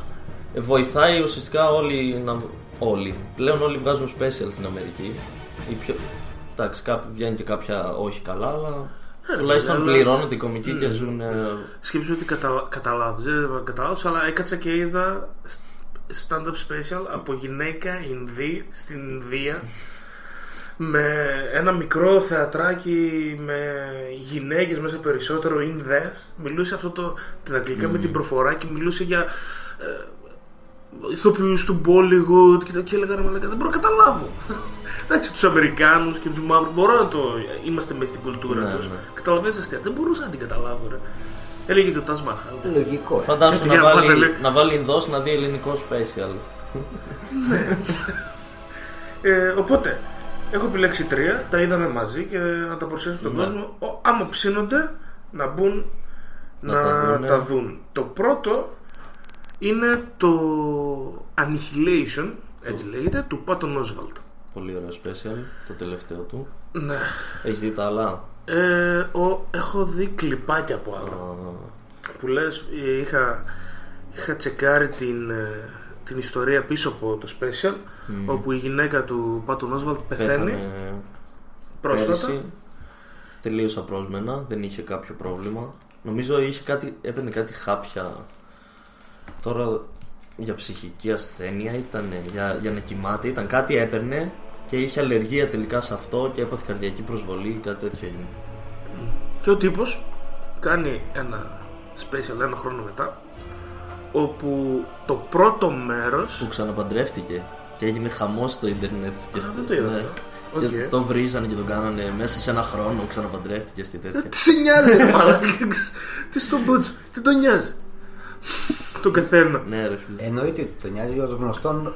Οι άλλοι πρέπει να πούνε πόσο Α, καιρό όχι, πρέπει ναι, να ναι, περάσεις ναι, ας ναι. πούμε, μέχρι να. Για να θρυνήσεις. Και που λες, το πρώτο κομμάτι περνάει σαν ένα απλό stand-up. Ναι, το πρώτο. Μιλάει- Ε, πόσο είναι, στην αρχή μιλάει λίγο για πολιτική εντάξει, γιατί όταν έχει τον Τραμπ πρόεδρο, κάτι θα πεις, δεν μπορείς να τα αφήσεις. Ναι, δεν έτσι. μπορείς να το- Και στην τελική το αστείο που έκανε ήταν ότι δεν μπορούμε πια να μιλάμε για τον Τραμπ. Γιατί, Γιατί δεν ό,τι και να προλαβαίνουμε. πούμε, Ναι, ναι. Το μέχρι, κάνει να βγει, καλύτερα. μέχρι να βγει το special έχει κάνει άλλες Ναι, 4 ναι. μαλακίε 10. ε, ρε, τι- θα σου λέει ο άλλος, γιατί μιλήσει γι' αυτό. Μα έκανε εκείνο. και περνάει αυτό, περνάει και κάτι Κάνει άλλο. ένα γύρω 20 γύρω. λεπτό ωραίο χαλαρό. Και γυρνάει μετά και ξεκινάει. Κάνει λίγο crowd work εκεί για να Α, χαλαρώσει. ναι, ναι, ναι. Μιλάει Ξέρεις, λίγο μιλάει στο με κοινό. τους... Ναι. Που δεν το κάνει αυτό γενικά ο Oswald. Μμμ. Και το κάνει Πρώτη πολύ φορά καλά. το, το βλέπω να το κάνει. Και ξεκινάει να μιλάει για την ιστορία, τι παίχτηκε, Ω, τι παίχτηκε με την κόρη του. Και φίλε, Ότι έπρεπε να της πει ότι πέθανε η Ναι, μάνα ναι. της. δύο πράγματα. Το έβαλα, έκλαιγα μόνος μου. Φωνάζω ότι η διευθύντρια παραγωγής εδώ πέρα. Το βάζω και ξανά κλαίγα μόνος μου. δηλαδή, και της έλεγα τι μαζόχα. Κλείστο. δεν γίνεται. Σ' αρέσει, σ' αρέσει, δεν με νοιάζει. Κλείστο, δεν μπορώ. Δεύτερη φορά. Φίλε, είναι. Δεν ξεπερνάει τα όρια του stand-up comedy, ρε φίλε. Είναι σαν να σου μιλάει μέσα από την ψυχή σου. Του. Ναι, ναι. Προφανώς και Όταν μιλάει για Και πράγματα- κάθε λίγο έχει και ένα αστιάκι πολύ προσεγμένα και πολύ σωστά τα, τα, τα έχει εκεί που τα έχει. Συν ότι φαίνεται ότι όλο το special είναι στη μνήμη της Γιατί και, Ναι, το- ναι, ναι. και αυτό που συνέχεια επαναλάμβανε αυτός Ναι. ήταν σαν ένα έτσι ε, σαν ένας τρόπος ζωής της γυναίκας του It's, το οποίο ήταν it's chaos, be, be nice. be nice. Ναι. Αυτό ήταν η γυναίκα του έλεγε είναι χάος ο κόσμος είναι ένα χάος οπότε να είσαι καλός δεν υπάρχει Θεός και τα λοιπά και τα λοιπά όλα αυτή ήταν η ιστορία Ναι. Ότι όλα είναι τυχαία και απλά να είσαι Απλά να καλός είσαι στους άλλους. καλός. Και αυτό ήταν το κέντρο του, του stand-up. special. Ότι τώρα πλέον απλά προσπαθώ Να μεγαλώσω την ζω κόρη μου έτσι. και να είμαι αυτό. Να είμαι καλός. Φίλε, τρομερό ρε. Εξαιρετικό. Μπορεί, δεν ξέρω, ίσως δεν είναι από τα special που θα γελάσει από την αρχή μέχρι το τέλος. Προφανώς, Αλλά αυτό είναι, θα πω. Ναι. προφανώς, αλλά είναι κάτι Αλλά σε παραπάνω. κρατάει, ναι. Είναι κάτι παραπάνω και αξίζει. Και ο Όσβαλντ είναι. Είναι ένα πρόσωπο που το βλέπεις και από ταινίες και τα λοιπά. Ε, τον έχεις δει σε σε σειρές, σε διάφορους ρόλους, σε ταινίες. Είναι αρκετά γνωστός. Κάνει stand-up μια 25 ετία και 30 Τώρα παντρεύτηκε όμως. Ναι, Τώρα μέσα σπίτι. Ψάφα. δεν έπρεπε, δεν έπρεπε. Ε, λοιπόν, ένα αυτό. Ένα δεύτερο, θα ήθελα να προτείνω το Leather Special Οχ. της Amy Schumer. Τι εννοείς να το προτείνεις; να το προτείνω. Εγώ αυτήν τον αξίν έχω δει μόνο στην ταινία που βγήκε. Το που ήταν- Trainwreck. Με το Trainwreck που ήταν Το πολύ κάτσε καλή. λίγο, πώς το έλεγαν στα ελληνικά; Κατακούτελα. ναι, ό,τι να είναι. Ελληνικές μεταφράσεις. εντάξει. ναι, είναι η Ήταν, πρώτη, ήταν, ήταν, ωραία, ήταν ωραία ταινία. ήταν η πρώτη της ταινία. Αυτή, επειδή δεν ξέρω Και- αυτή την έγραψε. Ή απλά Παίζει έπαιζε. να έγραψε σε σενάριογράφος. Ναι. Να το τσεκάρουμε μετά. Παίζει γιατί από ό,τι θυμάμαι από την ταινία, ρε παιδί μου, μετά λίγο που είδα κάποια stand-up, κάποια στιγμιότυπα, έφερναν, έφερναν και η ταινία λίγο στο στυλάκι της. Ξέρεις ποια είναι η αξία. Από ό,τι μου είπες, δεν σου αρέσει. Δεν το έχω δει, δεν μου αρέσει. Ε, θα, Amy Schumer, θα ε. σου πω μετά και για το. Πες εσύ που το είδες, θα σου πω μετά για τα λεφτά που λέγαμε για το Netflix. Κάτι για τη Schumer. Ε, Η Amy Schumer είναι κάτι σαν η γυναίκα Λούις. Okay. Και γιατί το λέω αυτό; Σε δημοτικότητα Όχι ίσως. μόνο στην ελληνικότητα. Αυτό που κάνει είναι διαφορετικό, αλλά είναι λίγο το ίδιο πράγμα. Ναι. Δεν είναι καθόλου πρότυπο γυναίκας. Είναι χοντρούλα, είναι, μιλάει για ε, σεξ από κόλλο και πίπες και για όλα όλα όσα με τη σαπίλα αυτή την που δεν περιμένεις από μια γυναίκα ρε. σε σοκάρει όλη την ώρα και φαντάσου τώρα τις Αμερικάνες γυναίκες Ναι, οκ. Ωραία. Δηλαδή, πόσο όλα αυτά που. ω, ω, και γι' αυτό δεν αρέσει σε πολλούς, νομίζω. Εμένα δεν, είναι δεν αυτό το τα πρόβλημά κάνεις μου. αυτά. Ωραία, ναι, ναι, ναι. δεν έχω Ε, τέτοια κολλήματα. Μ' αρέσει πολύ, μου αρέσει πολύ αυτά που λέει. Βγάζει ένα κομπλεξάριστο πράγμα που πολλούς τους πειράζει. Σε πειράζει, ε, θες τη γυναίκα λίγο πιο τελικά, ξέρω εγώ. Αυτή είναι λίγο θεομηνία, ρε φίλε. Και ίσως το πάει λίγο στα όρια του trash το πράγμα. Το leather special λέγεται leather special γιατί βγαίνει με ένα δερμάτινο, ολόσωμο πράγμα, φόρμα, το οποίο και αυτή λέει ότι το μετάνιωσα την ίδια στιγμή που το έκανε. Τώρα είμαι ιδρωμένη. Το οποίο Σκατά, ξέρω. Το εγώ. έκανε πρώτος ο Έντι Μέρφυ. Ναι. Έσκασε μόνο με δερμάτινα στο. ή στο- στο ρο πρέπει να ήταν. Ε, δεν θα έλεγα ότι είναι από τα καλύτερα της. Αλλά έχει μέσα πραγματάκια τα οποία θα ήθελα να πάρουν δώρο οι γυναίκες και να τα εφαρμόσουν στη ζωή τους. Να. Ένα Καταλαβαίνω. κλιπάκι το έχω μετά να το πατήσουμε αφού μας πεις και εσύ. Ε, εμένα δεν μου αρέσει τόσο γιατί νιώθω ότι είναι πολύ επιτιδευμένο το να είναι σοκα... πιο ακραία ας πούμε και πιο σοκαριστική. Ενώ η... αν έχει δει η Σάρα Σίλβερμαν, το φετινό της στο special μου άρεσε πάρα πολύ ας πούμε. Φι- Και φαίνει τη δουλειά και από το προηγούμενο, το οποίο πήρε Emmy, οπότε φέρει τη διαφορά. Και αυτή μιλάει για πολύ, μιλάει για όλα τα θέματα, δεν έχει κανένα ταμπού, μιλάει και από σεξ, από κόλλο, από θρησκεία, όλα, για όλα τα πράγματα μιλάει, από το ότι πήγε να πεθάνει ας πούμε σε ένα χειρουργείο. Και απλά νιώθω ότι η Σούμερ είναι λίγο ότι το προσπαθεί πολύ, πολύ, πολύ φασαρή για το τίποτα ας πούμε. Ωραία. Και να σου πω για τα λεφτά κάτι ενδιαφέρον που είπες για το Netflix. Ε, πέρυσι το Netflix αγόρασε τρία special του Σαπέλ Να. Για, Το ένα- για 60 εκατομμύρια. Ωραία. Τρία special. Δηλαδή 20 εκατομμύρια το special. Και με το που έγινε αυτό, άρχισε να κλείνει όλα τα μεγάλα ονόματα το Netflix. Louis, Seinfeld, ε, Chris Rock. Στα 20 εκατομμύρια το special. Ωραία. Και ο Louis πήρε 20 για το 17 και θα έπαιρνε άλλα 20 για το επόμενο που ακυρώθηκε. Και ο Chris Rock θα πάρει 20. Ο Σάπελ θα βγάλει το καινούριο, τώρα βγήκε το τρέιλερ πρωτοχρονιά. πρωτοχρονιά, ναι. Και βγήκε η Σούμερ όταν τα έμαθε αυτά και είπε Εμένα το Netflix μου έδωσε μόνο 11 εκατομμύρια για το δικό μου special Είναι ρατσιστικό αυτό και είναι σεξιστικό Κι όμως είναι φίλε. Δεν είναι σεξιστικό Κι όμως είναι. Άμα έκανε το, το ίδιο επίπεδο κομμωδίες που κάνανε οι άλλοι Η διαφορά είναι ότι τα πήρε. Θα, Ότι θα, τα θα δέχτηκε. τα πάρει τώρα. Τα, τα, όχι, θα, Τι; θα πάρει 20. Τι εννοείς Όλο αυτό το. Κοίτα. Πες ε, μου ότι τις- θα τις δώσουν άλλα 9 Δεν ξέρω αν θα ζήσουμε. Δεν μπορεί το επόμενο. Μα θα γίνει γιατί παραμένει Ε, ναι. όνομα. Θα τα πάρει ρε φίλε. Και έτσι είναι. Το ίδιο έκανε και η Patty Jenkins για το Wonder Woman. Όπου πήρε για το Wonder Woman ούτε τα μισά λεφτά από ότι ο Σνάιντερ για τις άλλες ταινίες της DC. Ναι Και τώρα σου λέει, άμα θέλεις να με έχεις στη δεύτερη ταινία, θα μου δώσεις τα ίδια. Εκεί είναι άλλο το θέμα όμως Εκεί είναι και οι δύο ηθο, οι ηθοποιοί που κάνουν την ίδια ακριβώς δουλειά Εδώ είναι και οι δύο κομικοί που ένας είναι ο καλύτερος στην τελευταία 20 ετία Και ο άλλος Ίσως και αυτή είναι η καλύτερη γυναίκα. Σαν όνομα. Σαν, ναι, για, για τον κόσμο γενικά. Κοίτα, άμα εννοείς. κόβει τα ρήφα το ίδιο ποσό σε όλους, πρέπει να δώσει το ίδιο ποσό σε όλους. Άμα είναι Δεν πο- δίνει σε όλους θέμα το ίδιο. συζήτησης Ναι, και δεν δίνει σε όλους, δίνει στους καλύτερους. Αυτή είναι όμως μες του καλύτερους. στους 4-5 καλύτερους, ας πούμε, Όπως και να έτσι. το κάνουμε, στα νούμερα που θα Εντάξει, φέρει. Ναι, στα θα είναι νούμερα στα που θα ίδια. φέρει θα είναι στα ίδια, αλλά ποιοτικά δεν είναι αυτό. λεφτά που παίρνει και μια πρωτοκλασσάτη ηθοποιός. Ή, ηθο... Ναι, ναι. ή ένας πρωτοκλασσάτο ηθοποιός. Τα 20 εκατομμύρια όλες. Ναι. ναι, ρε φίλε. Ναι, αλλά θέλει. Αλλά Δεν ήξερα είναι ότι ονόματα. κινούνται εκεί. Είναι δεν ονόματα. ήξερα το budget ότι κινείται Ε, εκεί. πε- ρε παιδί. πλέον, ούτε- πλέον τα special ε, κινούνται από. Ανάλογα και πόσο γνωστός είσαι από ίσως κάποιες Κοίτα. χιλιάδες, κάποια εκατομμύρια μέχρι και τα 20. Ο Σαπέλ, ο Κέβιν Χάρτ, ο Κρι Ροκ είναι ονόματα τα οποία είναι ίσα με τους ε, μεγάλους ηθοποιούς. Μπορεί να μην παίρνουν τόσα Ναι, λεφτά ναι. γιατί οι παραγωγές είναι διαφορετικές και τα χρήματα που παίρνουν οι ταινίες είναι διαφορετικά.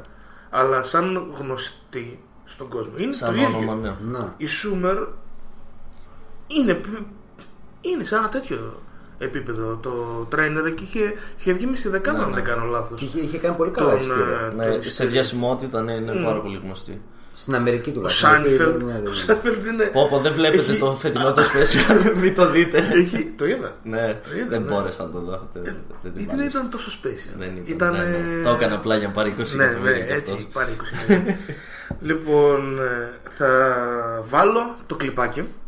Ωραία είναι από το Leather Special της Amy Schumer που μιλάει στις γυναίκες για πολύ πραγματικό γεγονός Ωραία. Okay. το τι σκέφτονται οι άντρες ναι. Ωραία. επιστρέφουμε και συνεχίζουμε με ακόμα ένα που θέλω να Ωραία. πουσάρω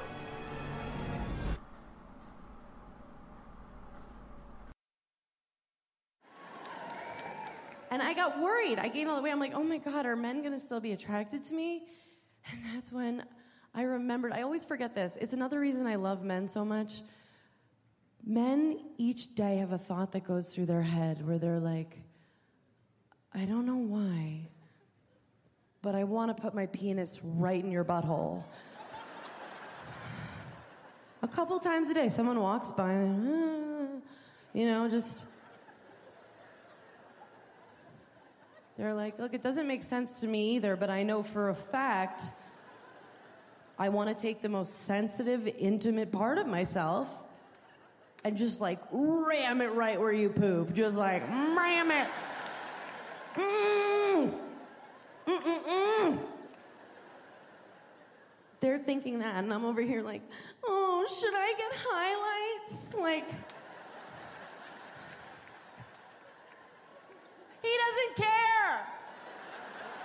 He doesn't care. Αυτά λέει η Σούμερ. Να λύσω την απορία της Σούμερ πολύ εύκολα Για πες. που μάλλον δεν έχει δει τους συναδέρφους της. Για πες. Ε, ο Jim Jeffries σε ένα special του μιλάει για το ίδιο θέμα και λέει ότι οι άντρες το σκέφτονται αυτό και θέλουν να το κάνουν μόνο και μόνο γιατί ξέρουν ότι οι γυναίκες δεν θέλουν. μόνο και μόνο γι' αυτό δεν υπάρχει άλλος λόγος. λέει. Αλλά απ' την άλλη σου λέει, δεν σου μιλάει τόσο για τους άντρες, σου λέει κάθονται οι γυναίκες και σκέφτονται. και σκέφτονται ναι. «Α, να κάνω ανταβιές. Δεν δεν με νοιάζει. Κάνε ό,τι I θες. don't care. Πας εκεί κάθεσαι δύο ώρες να κάνεις κληρητικό στα νύχια σου. Δεν με νοιάζει. Τι κάθεσαι και μου το λες. ας Και πούμε. αυτό είναι πολύ σωστό, ναι. Amy Schumer. Leather Special. Ε, και το τελευταίο που έχω εγώ να προτείνω, το οποίο θέλω να το προτείνω πολύ. Άμα ο κόσμος ποιο; έχει να διαλέξει ένα από τα τρία, Ναι. θα διαλέξει το Patton Oswalt και, το, και αυτό. Δηλαδή, δύο. Ένα από τα τρία. Λοιπόν, Είσαι σταθερός. ε, είναι το Make Happy του Bob Burnham, το οποίο πρέπει να έχεις μια καλή γνώση των αγγλικών για να το απολαύσεις γιατί η μετάφραση δεν μπορεί να τα δώσει όλα προφανώς και δεν μπορεί να τα δώσει όλα γιατί ο τύπος κάνει ένα special το οποίο έχει μέσα πολλή μουσική ο τύπος τραγουδάει Από παλιά έτσι έγινε γνωστός αρχικά. Και- Έκανε τέτοια, αυτά που κάνει με το πιάνο και τραγουδάκια που κάνει στο special. Έτσι ξεκίνησε, ανέβαζε στο YouTube τέτοια και έγινε γνωστός έτσι. Και, μετά θεωρείται- ξεκίνησε το stand-up. και θεωρείται ένας από τους καλύτερους στον κόσμο μέσα Ιδιοφυΐα. από το έντιστο Ναι, είναι Έτσι, 27 και έχει βγάλει, όχι 26 και έχει βγάλει τρία special που είναι για τα τρία. Και τον έχουν και λίγο, ξέρεις, όλοι το... Είχα δει μια εκπομπή που τον είχαν οι μεγάλοι και του λέω, πώς νιώθεις ρε φίλε, είσαι πιτσιρικάς, ξέρω εγώ, έχεις το ίδιο όνομα με μαμάς, ας πούμε.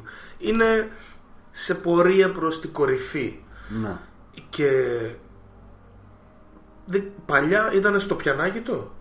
Τώρα, Στα προηγούμενα Στα special, προ- ε, λίγο στο πιάνο, ναι, ναι, λίγο. τώρα μπο- στο, στο Make Happy, το περσινό του, το τελευταίο του, θα τραγουδήσει ε, στο πιάνο, θα τραγουδήσει R&B swag κατάσταση, ε,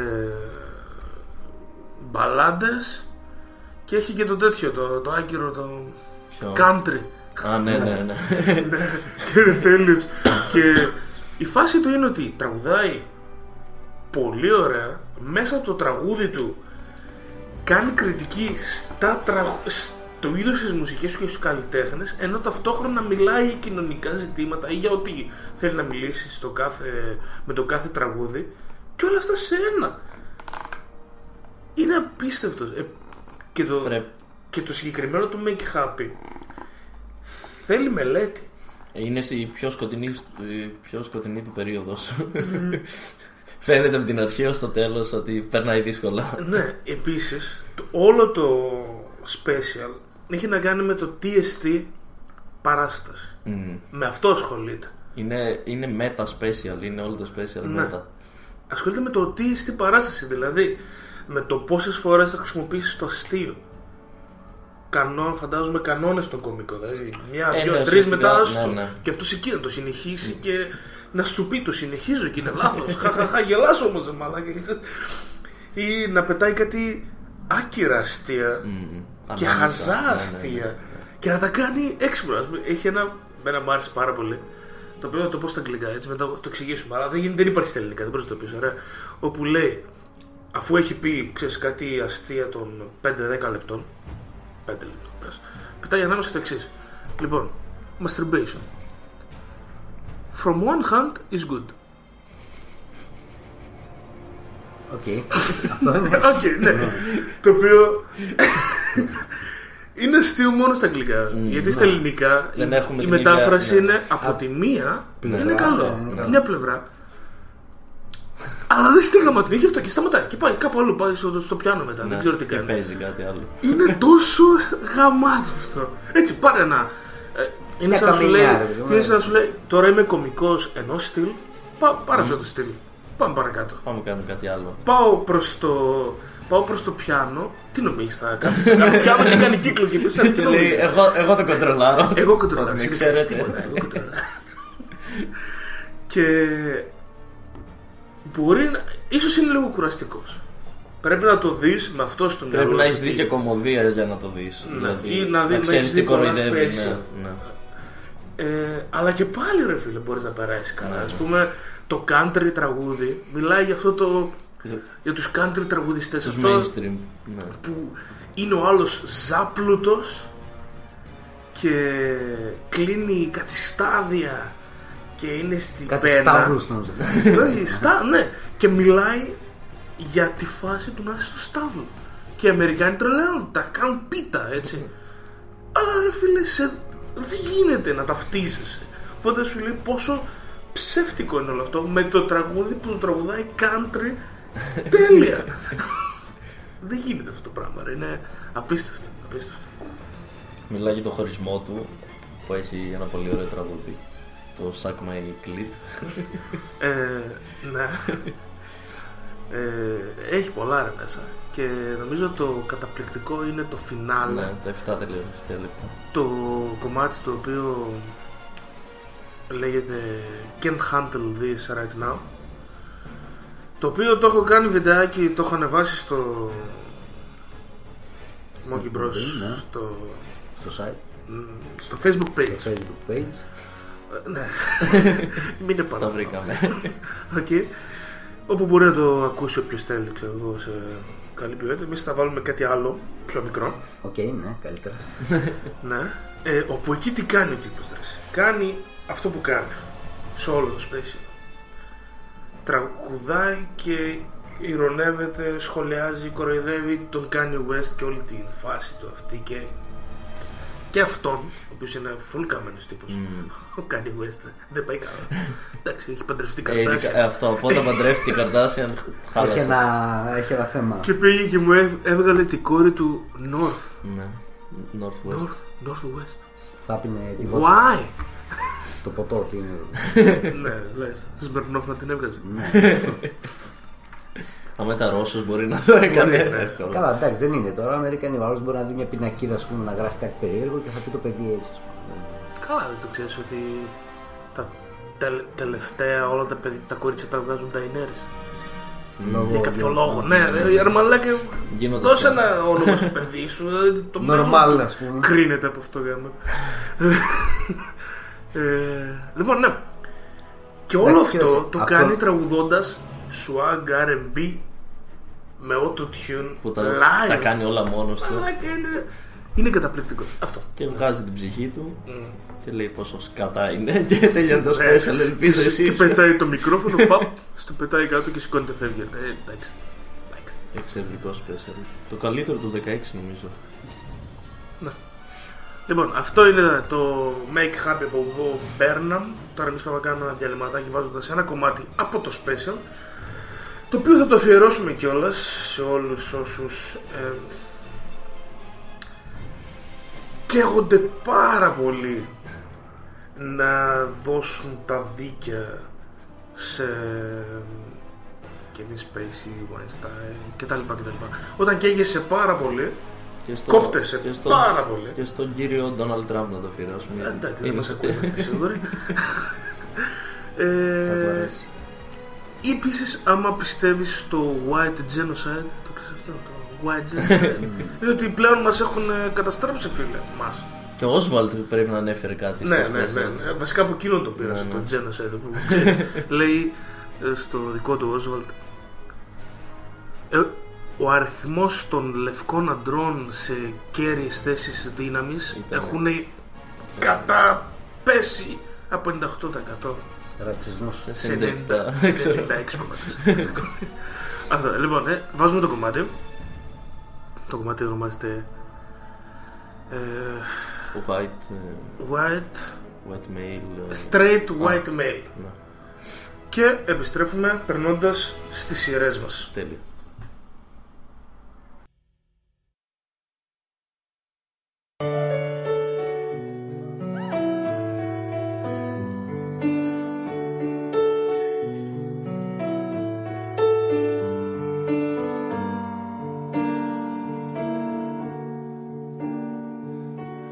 Walking around. I got no one to talk to. There's everyone, and then there's just me. If I could change, don't you think that I'd do it? God only knows why He cursed me to be a straight white man. I state my problems, other people roll their eyes. Three trips to the mall, zero khakis in my slide. I've never been the victim of a random search for drugs. But you can't say my life is easy until you've walked a mile in my Uggs. Straight white man. I know the road looks tough ahead. The women want rights, the gays want kids. What? Can't you just leave us alone and also no to the things you asked for? They're being greedy and they know it,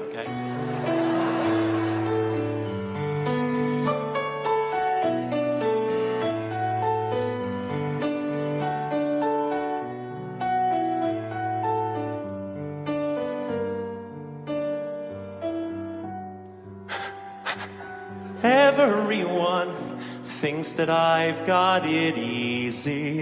And just cause it's true doesn't mean that it's right.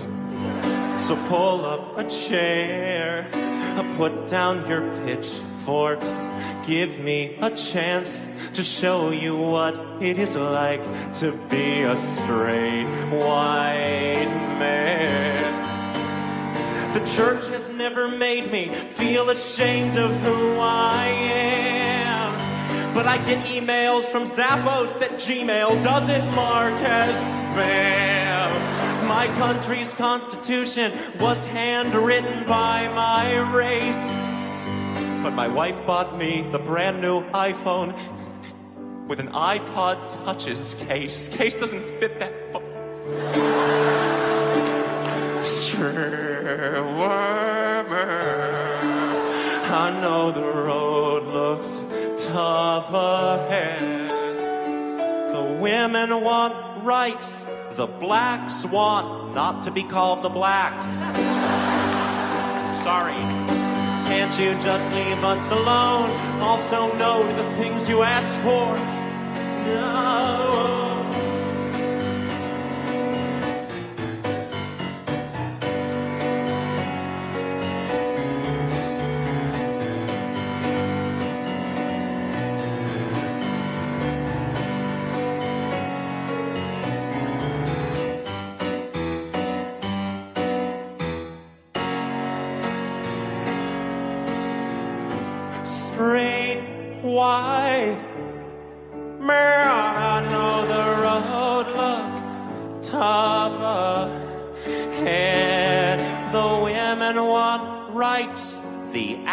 African American doesn't work with the rhythm.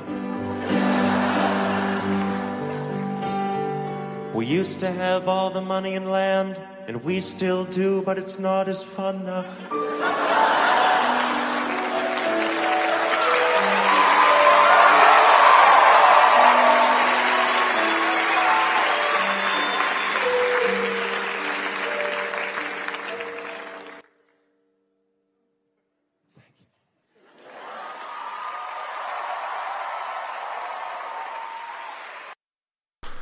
Αυτός ήταν ο Bob Burnham με το straight white male. Άμα είσαι μαύρο, ε, sorry, το αντίθετο, άμα είσαι άσπρος, straight και άντρας, είσαι στην κορυφή του κόσμου.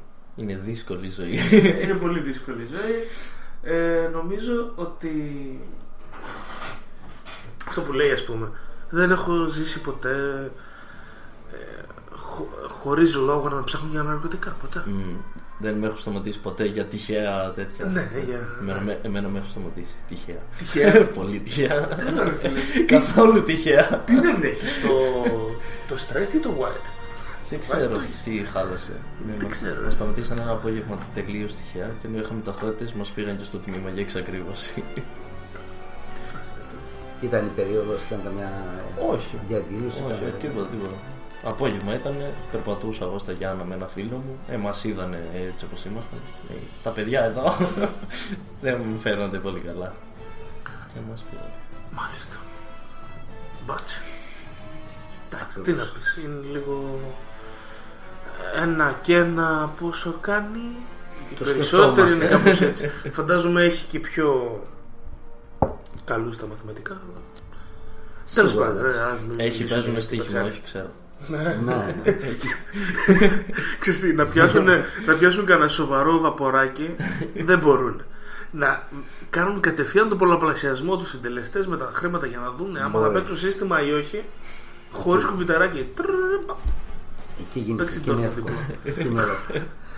Λοιπόν, α περάσουμε τώρα στο τι είδε ο καθένα μα αυτή την εβδομάδα. Όπου εγώ θα μιλήσω για ένα πραγματάκι, έχεις και εσύ δύο και μου ήρθε ο κωμικός Ε, με μία λίστα. δεν έχω κάτι Παπύρο άλλο, χρειαζόταν μόνο αυτό να κάνω. το ανοίξω.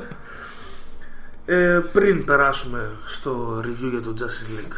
Ωραία. Ναι. Λοιπόν, για πες Κώστα, τι είδες εσύ; Λοιπόν, πέρα από το Justice League, ψηλό έφρυξα, ε, έφρυξα και με άλλα πράγματα. Για πες ρε, εσύ, με τι Τρία στα τρία έχω. Τρία στα Αχα, τρία. αχα. Λοιπόν, χάζευα ήθελα να δω, ήμουν μεταξύ The Babysitter, ακούγεται πολύ ποιοτικό, ε, και το Better Watch Out που και αυτό ακούγεται, αλλά και τόσο λες μήπως είναι κάτι καλούλικο ρε παιδί μου. Πού κατέληξες; Στο Better Watch Out κατέληξα. Δεν Πώς ξέρω και αν δεν είδες την BBC τώρα; Σου είπαν ότι δεν έχει πολύ βυζάκι. Ε, ναι. Ρώτησα κάποιον που τότε και λέω έχει αίμα, Αξίζει. όχι ιδιαίτερα. Έχει γυμνό, όχι ιδιαίτερα. Έχει κάτι που αξίζει τέλος πάντων από κομμωδία ή τρόμο, ένα κομπάιν ή κάτι τέτοιο, όχι ιδιαίτερα. Οπότε λέω άσχημα. Delete. Ναι, ακριβώς. Ε, είδα το Better Watch Out, ε, κομμωδία τρόμου θέλει να λέγεται. Από αυτά τα home invasion αλλά από την ανάποδη. Okay. Σοπ. Θα σποιλάρω. Καλό είναι θα αυτό. σποιλάρω από την αρχή να ξέρετε. Δεν, δεν είναι και κάτι αμάν αμάν. Είναι το πρώτο δεκάλεπτο που λίγο υποτίθεται έχει ας πούμε ενδιαφέρον. Ε, γκομενάκι στα ξέρω, 18 κάπου εκεί. Καλά Sky- το πας. Ναι, καλά το πάω, έλα φτιάξω. Ε, πάει να κάνει babysitting σε ένα φλωράκο στα 14-15. Το babysitter δηλαδή. Ναι. Η ίδια ταινία, ναι, οκ. Και είναι το story. ναι. ε, και που αυτός έχει τρελή καψούρα μαζί της Αυτή μου τραβιέται με ένα τύπο Έχει χωρίσει, τραβιέται με έναν άλλο τύπο Πάμε καλά ποιοτικά, έχει νόημα τέτοια Και εδώ έχετε το, το twister παιδί μου Ο τύπος την κρατάει εχμάλωτη Ποιος τύπος, ο κάτσε, πιτσι- ποιος- ο πιτσιρικάς. Ο πιτσιρικός. Ω. Έρχεται αυτή για babysitter και την κρατάει ο Ναι, ναι, baby. γιατί ξέρω εγώ αυτή δεν το γουστάρει σε καλό παιδί και τα λοιπά. Τρώμε λες, πίτσα μα; μαζί και αγκαλίτσα και, Και βλέπουμε και ταινία πίτσα. τρόμου. Πίτσα, Οκ. πίτσα, πίτσα κάνουμε. Τώρα Και- προσπίτσα με... Ναι, ναι, αυτό. Ε, αποδεικνύεται λίγο παράνοια ο Πιτσιρικάς. Οι γονείς του φαίνονται Ο- πιτσιρικά. Οι γονείς του είναι στην αρχή της ταινίας και στο τέλος. να λείψουν για πολύ. Σε φάση θα Ξέρεις, λείψουν βγήκαμε μέρες. έξω να φάμε Α, και αυτό πάμε, μόνο. παιδί μου, και θα έρθουμε ξέρω, πιο μετά. Η μάνα του φαίνεται ότι έχει κάποια προβλήματα γιατί είναι λίγο κάρια. Ε, ο πατέρας είναι λίγο σε φάση σε αυτές τις ταινίες.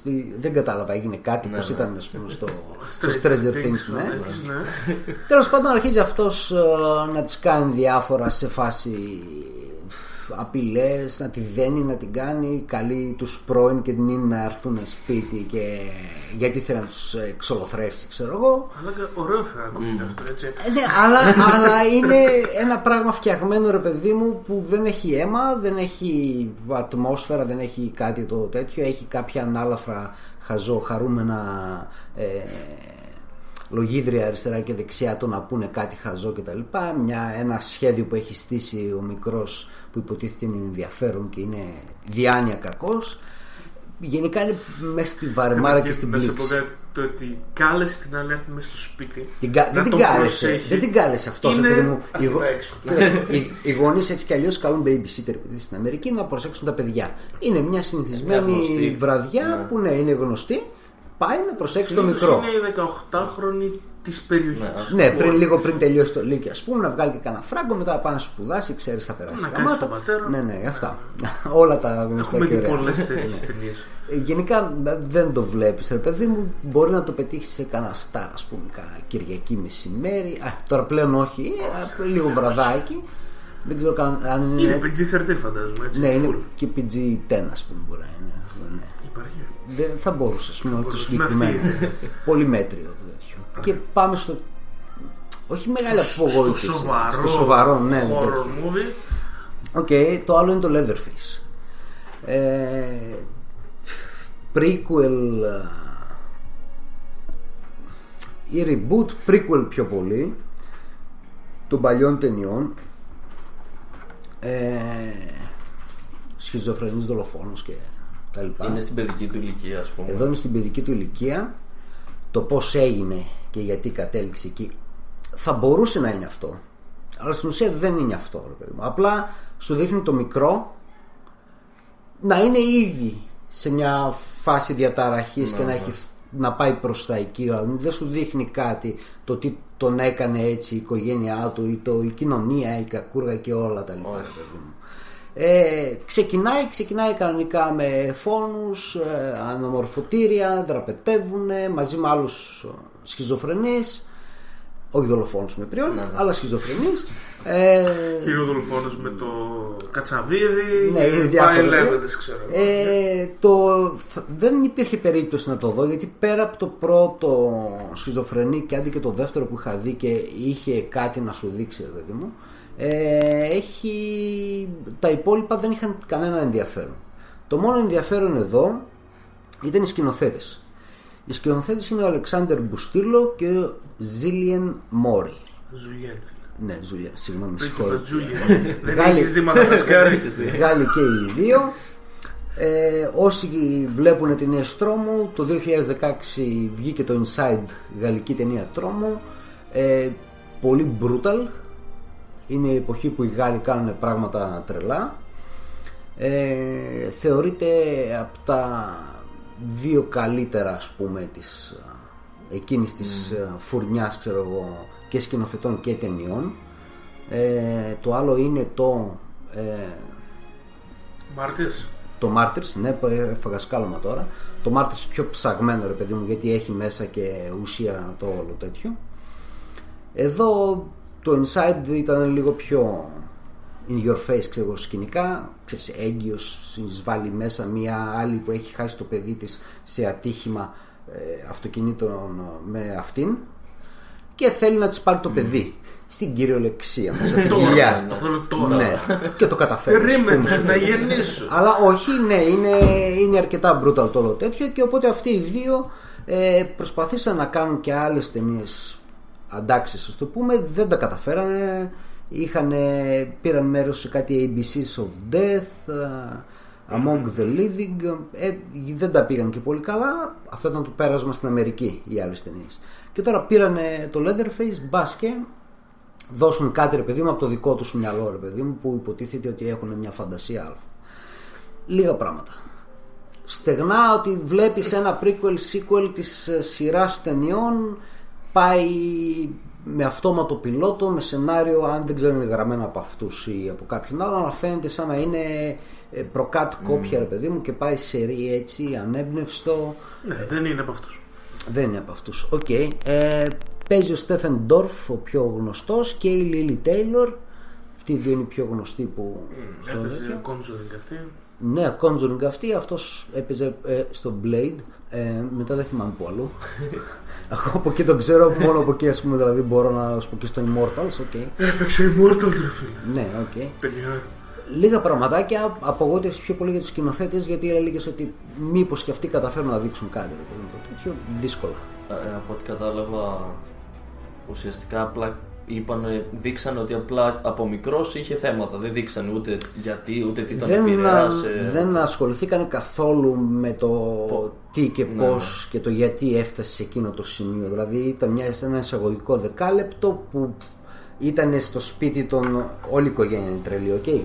Και σε φάση τρώμε τώρα, αλλά έχουμε και ένα δεμένο δίπλα μας. Έλα, αγόρι μου, και εσύ να μάθεις, πάρει το λισοπρίνο και κόφτον, ας πούμε, τον άνθρωπο. Όχι, μαμά, δεν θέλω τώρα. Αυτό έγινε στην ταινία. Ναι, και Άρα υπάρχει τελικά ταινία που φο- μπορεί να βγει. φο- Prequel. Η οικογένεια δολοφόνου με το προϊόν. Ναι, δεν Πριν είναι. το παιδί. γιατί Μα Θα λέει, γιατί δεν συνεχίσει κάνανε αυτό. επαόριστο, ας Δεν πούμε. κάνανε αυτό. Και αφού δεν μπόρεσε ο μικρός, είπαν τον παππού, πήρε ο παππούς σαν σφυρί, μπαμ, δώσ' μια στο κεφάλι, τέλος. Εγώ σου είπα. φίλε. Ξέρει πώς. Σε δύο ταινίες θα εμφανιστεί ο Nick Fury και θα κάνει την. ε, τους Avengers με τα πριόνια και τα- Θα το δεις φίλε, θα το δεις. Οκ. Έχει ήδη χτιστεί.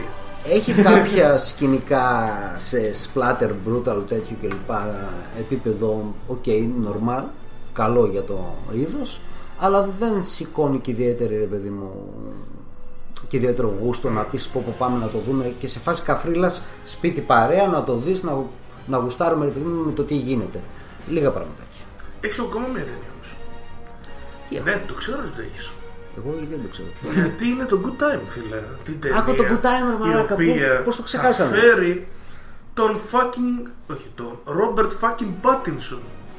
στην Ελλάδα ναι ναι ο, ο Λάτσης πως το λένε Λάτσες. όχι, το, όχι ρε μαλάκα το Κασιδοκώστα. Κασιδοκώστας είναι αυτό που μπορώ- δεν μπορώ να το πω ποτέ και ο πρώην άντρας της ε, Τζούλιας Νομίζω δεν ήταν με Τζούλια η Αλεξανδράτου δεν τραβιότανε Όχι, Δεν ξέρω. κάνω λάθος Κάνω λάθος, ψάξε λίγο στο Μπορεί τέτοιο. να κάνω τώρα gossip online. Ε, Γιατί να μην Για κάνω Google Έλα, ε, για πες μας λίγο για την ταινία. Να πω εγώ ότι το Good Time και εγώ το είδα το μισό, με πήρα η κούραση. Ε, όλοι οι κριτικοί που παρακολουθώ οι ξένοι θεωρούν μια από τις ταινίες που οδηγούν σιγά σιγά τον Πάτινσον σε μια αναγέννηση.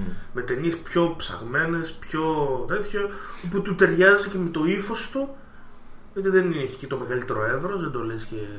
Ε, Δεν έχει, Day εδώ Lewis. όμως έχει να δώσει Ναι, είναι πάνω του. Ωραία η ταινία πάνω του. Ε, Πες μας, όσο εγώ ψάχνω να δω ποιοι ήταν οι άντρες της Τζούλιας Αλεξανδράτου. Ψάξε, ψάξε εσύ Χωρίς να α, αναφέρουμε τους δυο μαύρους Αυτό και θα τον έλεγα. Ναι, ναι. Οκ, και τη εντάξει. σαμπάνια ε, Ε, εδώ παίζει έναν α, απατεωνίσκο κλεφτάκο με λίγα ναρκωτικά, όλο το πακετάκι ναι. ρε παιδί μου της μέσης του μέσω κατεστραμμένου Αμερικανού που το έχει συναντήσει σε πολλές ταινίες έχει έναν αδερφό με νοητική υστέρηση δεν ξεκινάει η ταινία είναι ο αδερφός του μιλάει με ένα τύπο λίγο τρομακτικό ε, ο οποίος είναι ψυχολόγος, ψυχίατρος δηλαδή, προσπαθεί να, να δει τι, τι συμβαίνει ας πούμε με, το, τον αδερφό. με τον αδερφό. Του μπουκάρει μέσα.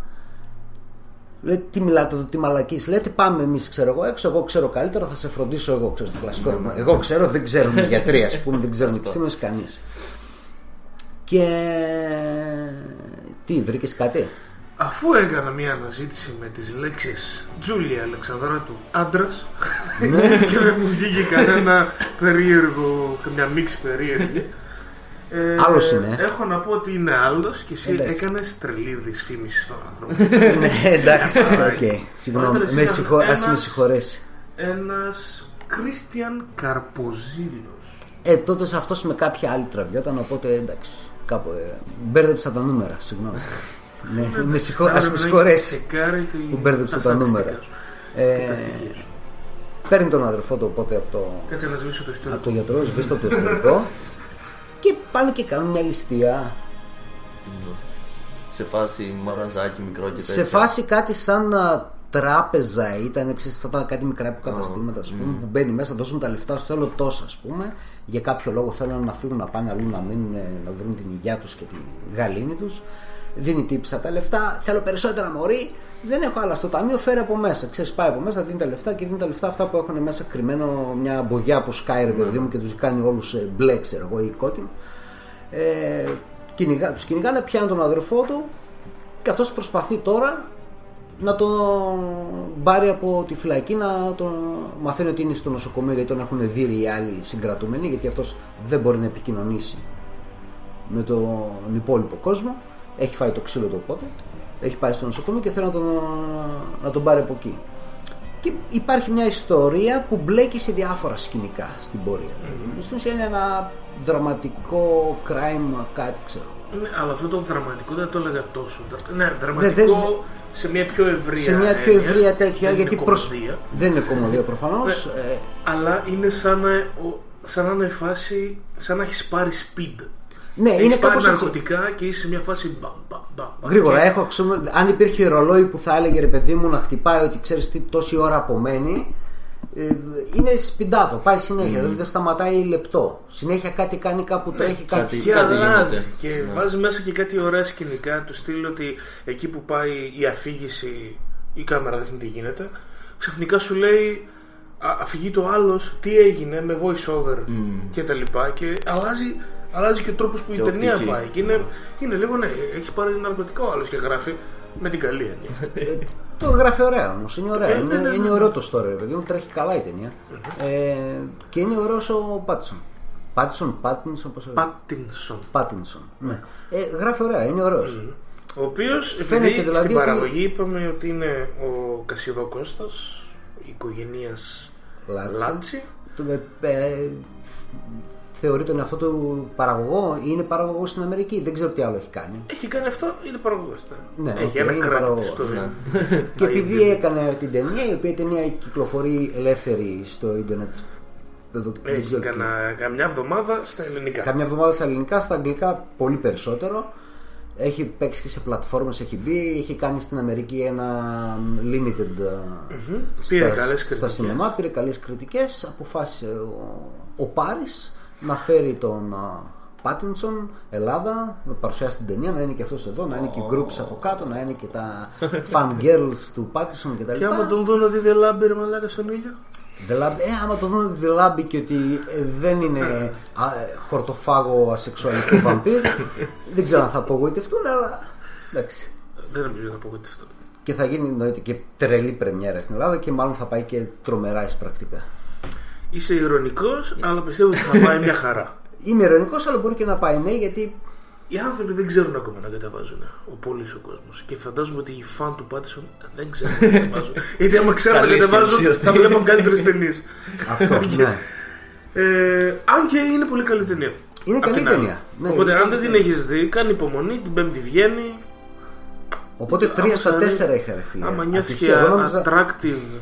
Εγώ ερχόμουν ότι έχω 3 στα 3 αποτυχίες και είμαι εντάξει, θα μιλήσω, ας πούμε, θα κράξω, θα πω. Τώρα Θα ε, βγάλω είπα ταύτη. και μία καλή. Δεν Ναι, γίνεται. ναι, ναι, έχεις δίκιο. Λοιπόν, εγώ γρήγορα θα πω για το Πάνισα, το οποίο έχει βγει από την Παρασκευή 17 Νοεμβρίου. Μην μη μας κάνεις πολλά spoil. Δεν θα κάνω καθόλου spoil, γιατί δεν έχω δει και πολλά. Είδα γύρω στα 6-7 επεισόδια. Ε, δεν είναι και πολλά. Εμείς η σεζόν. 6-7 επεισόδια σημαίνει 6-7 ώρες από τη ζωή μου. Μέσα σε 3 μέρες.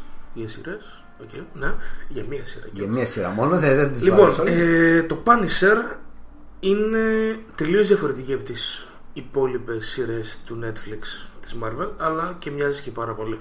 Το διαφορετικό είναι το εξής ότι δεν ασχολείται με το να χτίσει το story του team up όπως κάνανε σύμπαν, οι ας πούμε, άλλες. που είναι άλλο, Ναι, ναι. δηλαδή αυτό ήταν και το πρόβλημα που είχε το Daredevil το 2, αυτό το πρόβλημα του Luke Cage. Και αυτό Ναι. ίσως Και το οδήγησε Iron. σε ένα Defenders και το, Και το, το Iron Iron Fist περισσότερο από όλα. Ναι, ναι. Το οποίο δεν είχε ζωή εκτός από όλο αυτό. Οπότε αυτό είναι καλό. Δεν έχει καθόλου superpowers και μαλακίες τέτοιες, Ακόμα ούτε καν καλύτερα. αναφορά.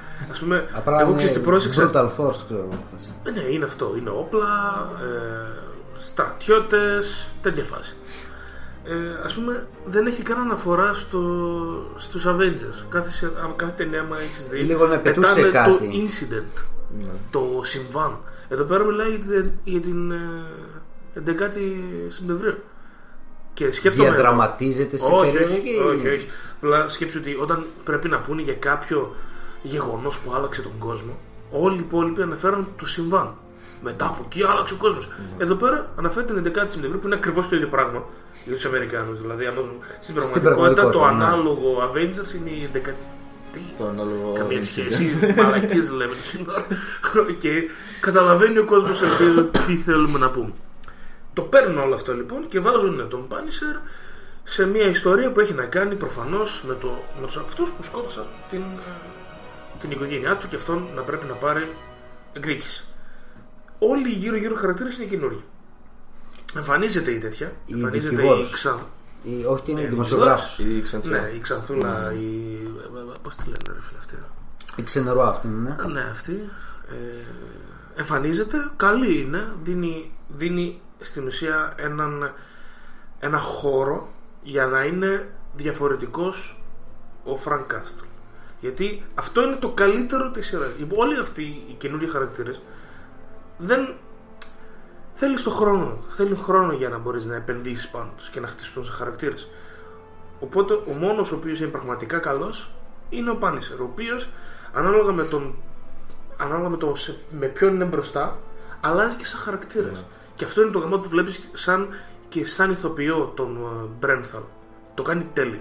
Το πόσο μόνος του θα το δεις ότι δεν θέλει να μιλάει, δεν θέλει να έχει κανέναν. Είναι... Αυτός και οι σκέψεις του. Όταν θα το βάλεις, όταν θα γίνει Πάνισερ, το βλέπεις πόσο brutal γίνεται, πόσο ζώο βγαίνει από μέσα του. Όταν θα το βάλεις να πρέπει να το παίξει λίγο έτσι πιο κατασκοπικό, να το παίξει κάποιος άλλος για να πάρει πληροφορίες, αλλάζει τελείως φίλε. Γίνεται πιο γοητευτικό και βοηθητικό. Ε, Όταν είναι με την Ξανθούλα, πιο άνθρωπος ρε φίλε. Και αυτή η εναλλαγή είναι το πιο ενδιαφέρον πράγμα που έχει. Και το story εκτυλίσσεται. Οκ. Αυτά έχω να πω. Ωραία. Και τώρα περνάμε στα δικά σου. Κάτσε να ανοίξω το πάπο. όπου έχεις μπόλικα πραγματάκια. Ε, βλέπω μπόλικα πράγματα και δεν κάνω κάτι άλλο. Ίσως Αυτά θα είναι- έπρεπε να αφήσει να ασχοληθείς με το πανεπιστήμιο, ρε Βίλα. Ε, τώρα ας μην ξεκινήσουμε αυτή την κουβέντα. τώρα εδώ έχουμε 5-6 σειρές. Αυτή τη στιγμή βλέπω 20 που τρέχουν. 20. 20 σειρές. Που τρέχουν ενώ που βγαίνουν Ναι, ναι, ναι, ανά ναι. εβδομάδα ας πούμε. Κάποιες τελειώνουν, κάποιες άλλες ξεκινάνε. Περισσότερες από σένα. Ε, ναι, ρε. Ε, μέσα στη σεζόν δηλαδή θα δω καμιά 50 διαφορετικές σειρές. Συν κάτι παλιές που ξεκινάω. Το, Πού το, θέλεις να γράψεις το site μου. Γιατί, ναι, υλικό. γράφω. Άμα, άμα ψήνεστε, για... γράφεις; όχι δεν γράφω. Αλλά Α, για review σειρά, αφού τα βλέπω που τα βλέπω, εύκολα θα, Οκ. Το συμβόλαιο το γράψουμε θα μετά. τα συνεννοηθούμε. Λοιπόν, κυρίως για κομμωδίες θα, θα πούμε. Μάλιστα. Σας ωραία. έχω το Curb Your Enthusiasm που είναι του Larry David, ο οποίος έφτιαξε μαζί με τον Seinfeld το Seinfeld. Και Είναι θρηλυκή σειρά, έτσι, η οποία είχε κάνει ένα διάλειμμα πριν από μερικά χρόνια για αρκετό καιρό και όλοι συζητούσαν για την καινούργια σεζόν, για την καινούργια σεζόν. Γιατί την είδες; Και έσκασε τώρα η καινούργια σεζόν. Τη βλέπω, τα έχω δει όλα όσα έχουν βγει. Ε, συνεχίζει στο ίδιο tempo που έκανε τόσα χρόνια. Δεν ξέρω αν την έχετε δει τη σειρά καθόλου. Αν έχετε ιδέα. Όχι, ξε- ξέρω περίπου λίγο Ναι, τι κάνει παίζει. περίπου τον εαυτό του λίγο πιο τραβηγμένο, ας πούμε, όπως έκανε ο Λούι. Απλά εδώ βλέπουμε είναι λίγο πιο κωμικό, ας πούμε. Δεν είναι τόσο. Ο Λούι, ε, στο Λούι τη σειρά έψαχνε και άλλα θέματα. Και ουσιαστικά παίρνει καθημερινά πράγματα τα οποία συμβαίνουν σε όλους. Ας πούμε, το ότι πας σε ένα μπουφέ και πρέπει να πάρεις με το τσιμπιδάκι, ωραία. Και άμα Ναι. πάρεις με το χέρι, κάποιος μπορεί να σε μαλώσει και τέτοια. Με τα Παίρνει- χέρια βάζεις. παίρνει, παίρνει τέτοια περιστατικά καθημερινά, όπου αυτό συνήθως αντιδράει αντί. είναι πολύ αυθόρμητος και κάνει πράγματα τα οποία συνήθως δεν πρέπει να τα κάνεις. Α πούμε, θεωρούνται περίεργα ή αμήχανα ή οτιδήποτε. Και καταλήγει να μπαίνει σε, σε μπελάδες έτσι χωρίς λόγο. Α πούμε, στο τελευταίο επεισόδιο μιλάει με ένα μηχανικό στο τηλέφωνο Και μετά το βλέπει από κοντά και βλέπει ότι είναι μαύρος. Και από τη φωνή του δεν το είχε καταλάβει. Και με το που πάει να του δώσει το αυτοκίνητο και το βλέπει, κάνει μια Α, είσαι μαύρος. Απλά το έκανε γιατί στο μυαλό του δεν είχε καταλάβει από τη φωνή του τον μαύρος και του φάνηκε περίεργο. Ωραία. Και το είπε δυνατά και θύχτηκε ο μαύρος μετά. Και δεν του φτιάχνε το αυτοκίνητο. Και έχει τέτοιες καταστάσεις. Ωραία. Καλό. Και ουσιαστικά είναι, ε, γράφει μόνο τα plot points του κάθε επεισοδίου, το τι περίπου θα γίνει και μετά σε, σε όλες τις σκηνές κάνουν improv, κάνουν αυτοσχεδιασμό μέχρι να πετύχουν περίπου αυτό που θέλει ας πούμε. Σου Έχουνε- φαίνεται ότι είναι στο ίδιο επίπεδο με τις ναι, ε, ναι, παλιές σεζόν; ναι. Επειδή ε, τα είδα όλα μαζεμένα πρόπερση, γιατί Α, δεν τα τα έχεις είχα πιο δει, φρέσκα. ναι. Ε, είναι στο ίδιο επίπεδο με τις προηγούμενες σεζόν και πάει καλά και ελπίζω να συνεχιστεί και το προτείνω άμα σας αρέσει η κομμωδία πάρα πολύ. Θεωρείται μία από τις δύο-τρεις από αυτές τις ε, που δεν βλέπει πολλοί κόσμος αλλά αξίζουν όπως ας πούμε το It's Always Sunny in Philadelphia. Το έχεις δει; Δεν το έχω δει ούτε Δεν αυτό. το έχεις το, Park, το Park, ε, Το Parks Parks and and Recreation και είναι το, από αυτές. Και το Arrested Development ας πούμε. Και το Arrested Development. Αυτές είναι λίγο σαν μια οικογένεια. Ναι. Δεν τις βλέπουν πολύ, γι' αυτό και είναι λίγο η Είναι παραγωγή 4-5 περίεργη. σειρές οι οποίες είναι mm. υπέροχε. Μιας που είπες στο Σάνι, να πούμε για το The Mick. Το οποίο πρωταγωνιστεί μια κοπέλα που πε- είναι η μοναδική κοπέλα στο Σάνι. Είναι, στο Σάνι είναι τέσσερα άτομα που έχουν ένα μπαρ και ένας θείος τους τέλος πάντων, ένας γνωστός τους μεγάλος. Το παιδί ο Ντεβίτο, εν τω μεταξύ. Ναι, ο Ντεβίτο. Σωρά. Ναι, ναι, ναι. Ωραίος. Κάνανε την πρώτη σεζόν και μετά τους είπαν ότι παιδιά για να συνεχίσετε θέλουμε κάποιο διάσημο γιατί δεν πάνε καλά τα νούμερα. Και γράψανε το ρόλο του Ντεβίτο. Το γράφουν οι δύο που, το, που παίζουν κιόλας και το έχουν φτιάξει όλο αυτό. Και στο The Mick πρωταγωνιστεί η μοναδική γυναίκα που είναι στην παρέα του Σάνι, ας πούμε. Και είναι μια σειρά για μια τύπησα, αυτή την πρωταγωνίστρια, η οποία είναι λίγο white trash, λίγο απλά τρώει τα λεφτά της σε αλκοόλ και ναρκωτικά ξέρω εγώ και δεν κάνει τίποτα άλλο, είναι μόνη της. Και έχει μια αδερφή η οποία ήταν stripper και παντρε- έχει παντρευτεί έναν τύπο με πάρα πολλά λεφτά και η αδερφή της ζει σε ένα τεράστιο σπίτι με την οικογένειά της με τρία παιδιά και με τον άντρα της στο λεφτά. Και αυτή με τα βίας επιβιώνει ας πούμε.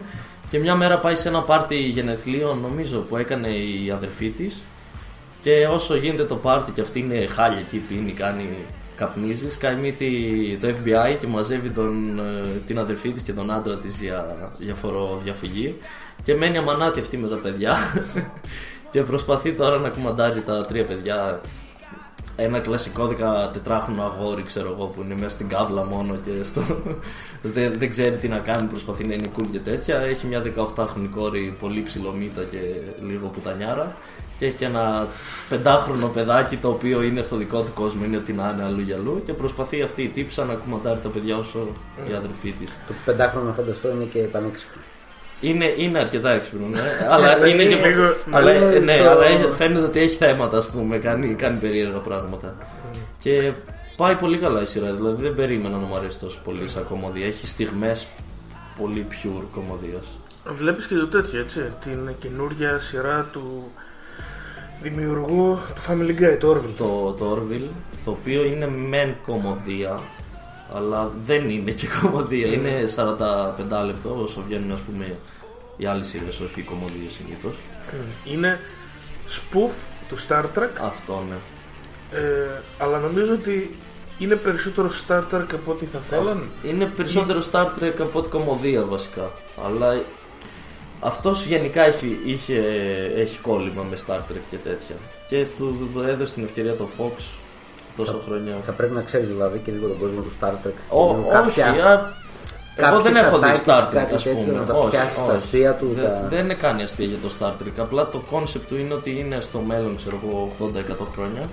Και ότι αυτός είναι πρωταγωνιστή ο ίδιος και ότι είναι αυτός ο πλοίαρχος ενός αεροσκάφους που πώς λέγεται να δεις και καλά όλοι οι πλανήτες έχουν ενωθεί και έχουν μια κυβέρνηση ενιαία ας πούμε και αυτός είναι ο, ο κυβερνήτης του ενός αεροσκάφους και βλέπουμε σκηνές μέσα από το αεροσκάφος που καταλήγει αυτός τελικά να δουλεύει με την πρώην γυναίκα του που τον απάτησε οπότε ήδη έχεις κάτι κομικό εκεί να, να ψάξεις. Και μετά μέσα στο αεροσκάφος έχει πλάσματα από διάφορους πλανήτες που δουλεύουν οπότε και εκεί βλέπεις διαφορές. Και ουσιαστικά σε κάθε επεισόδιο πιάνει και ένα σοβαρό θέμα Και ασχολείται με αυτό και ταυτόχρονα που και που έχει και τα αστειάκια του. Βλέπω ο Σεθ Μακφάρλαν. Αυτό είναι ο. Ναι, πρωταγωνιστεί κιόλας. Που κάνει για το Family Ναι, ναι. Guy. Οκ. Πες μας για το Family Guy το οποίο βλέπεις. Πώς πάει; Family Guy, νομίζω 16η φέτος η σεζόν. Νομίζω δεν είμαι σίγουρος. Αυτό δεν έχει που κάνει και το TED. Ναι, ναι. Εγώ- ο ίδιος. Κάνει τη φωνή του Ted. Βασικά στην Έχει Και γράψει το το TED, TED, Έχει ναι, γράψει. έχει Εγώ ας γράψει. πούμε είμαι φαν του TED, ας πούμε. Και τον δηλαδή. Δεν τον είδα σε σειρά, ρε παιδί μου, για να ξέρω το τέτοιο, αλλά αν το TED έχει πιάσει λίγο από το τέτοιο, καταλαβαίνω τον. Η αλήθεια είναι ότι προσπαθεί να πλασαριστεί και ως ηθοποιός. Θέλει να Μέχρι κάνει και τώρα το δεν το έχει comic, πάει ε, καλά. το adaptation του τέτοιο. Ποιο; Ένα dark, ε, dark comic, της dark comics, νομίζω είναι για πάντα σε θα Μακφάρλον. Νομίζω ότι είναι... Δεν θυμάμαι ποιο είναι το... Μπορεί να εννοώ και άλλο, Κάνει- αλλά... Ε, το θέμα αυτός ε, έκανε επιτυχία με Family, με Family Guy και μετά American Dad που και αυτό δεν το έχετε δει. Το TED. Αξίζει πάρα πολύ. Ήταν Καλό. το πρώτο του τέτοιο Ναι, στη- η πρώτη στην ταινία, κινηματογράφο, ναι, ναι. τον Αλλά δεν πρώτο. το μπορούσα στην, ε, στην κάμερα έτσι. Γιατί δεν το έχει πολύ. Ναι, δεν το έχει. Ναι, δηλαδή. αυτό δηλαδή... Είναι καθαρά writer, ας πούμε, κωμικός. Και οι φωνές έτσι. Στο Family Guy πρέπει να κάνει, κάνει και τις μια μισές δεκαριά. φωνέ, ξέρω. εγώ. Και στο Family Guy τώρα μπαίνει η 16η νομίζω. Ε, πρώτο επεισόδιο μου άρεσε πάρα πολύ. Ουσιαστικά είναι 20 λεπτά πα- παροδία όλων των σειρών που τρέχουν αυτή τη στιγμή.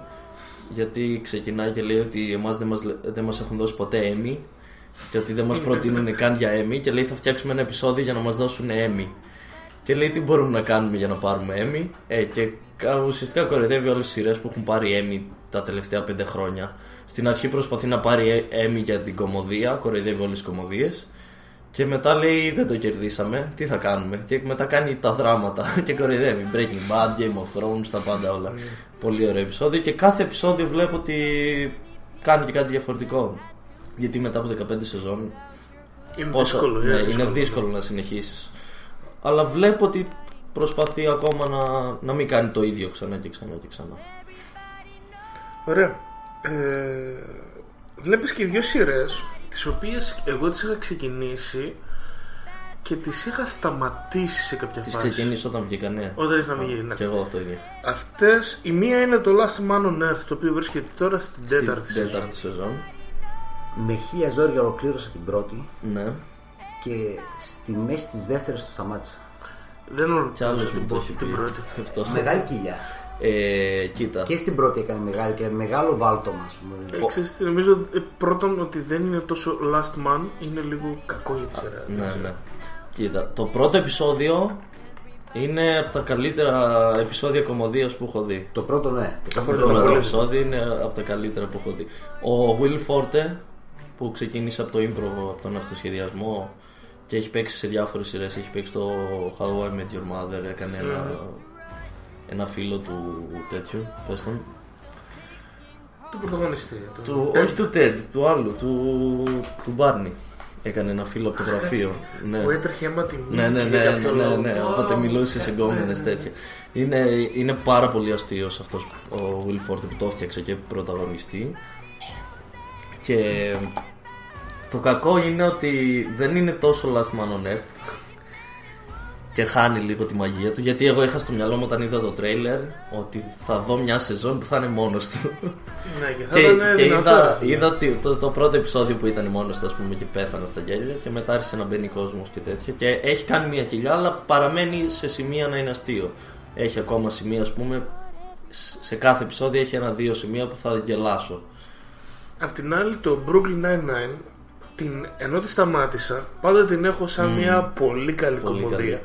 Για, και βασικά όταν συζητούσαμε πριν για να το διοργανώσουμε όλο αυτό έκατσα και είδα 20 επεισόδια από την ε, τρίτη σεζόν. Στο έτσι Netflix style χωρίς pause. Α, Σερί. κάτω δώσε. Και η φάση είναι ότι ενώ αρχικά άμα τη δεις απ' έξω φαίνεται πολύ trash γιατί ας πούμε ο πρωταγωνιστής ο, Ο Σάμπεργκ. ο Σάμπεργκ είναι λίγο Adam Sandler φάση Ε, λίγο. λίγο. Ίσως και, μια, και σε μια φάση που κάνανε κανένα δυο Ναι, συνεργασίες ναι. Πιο, βασικά, εμένα μου φαίνεται πιο έξυπνο το χιούμορ του. Ναι, είναι, το είναι, Sandler. είναι. Από το Sandler. Ξέρεις τι, Είναι το, πολλά πήρε, που έτσι. το πήρε σε μια ταινία στο I Love You Dad. Όχι, όχι, sorry. That's my boy. Ναι, That's Στο my That's boy. my boy. Το οποίο εμένα μου άρεσε σαν ταινία. Είχε τις χαζομάρες του Σάντελερ. Αλλά ήταν περισσότερο ταινία πάνω στον, ε, Σάμπερ. στο Σάμπερ. Συν ότι ε, ήταν στο χοτέλ ε, Τρασιβά, Τρας, πού, Τρέμψιλο. αυτό που παίζει πάλι τον κόμινο της κόρης ο Σάμπερ όπου εκεί πέρα ούτε ο, α, ούτε ο Σάντλερ Σάμπερ, Σάντλερ τέλος πάντων ε, ούτε αυτός είναι πολύ αυτό που σκέφτονται όλοι είναι πολύ καλός Ναι, ναι. ως ο Βρικόλακ εκεί πέρα κάνει απλά τη φωνή ότι του γράφουν και εγώ τον Σάμπερ τον, τον ήξερα από το Lonely Island Έτσι, ναι, ρε φίλε. Ξέρεις το Lonely Island Όχι. Είναι ο Σάμπερ. Πάω να κατεβάσω κομμάτι να βάλω. να βάλω κομματάκι λες. Όχι, δεν θα βάλω κομμάτι. Μετά. Lonely Island, φίλε, είναι συγκρότημα το οποίο κοροϊδεύει. Κάνει Τη μουσική, κομικά ναι. τραγούδια. Είναι ο Σάμπερ με δύο φίλους του.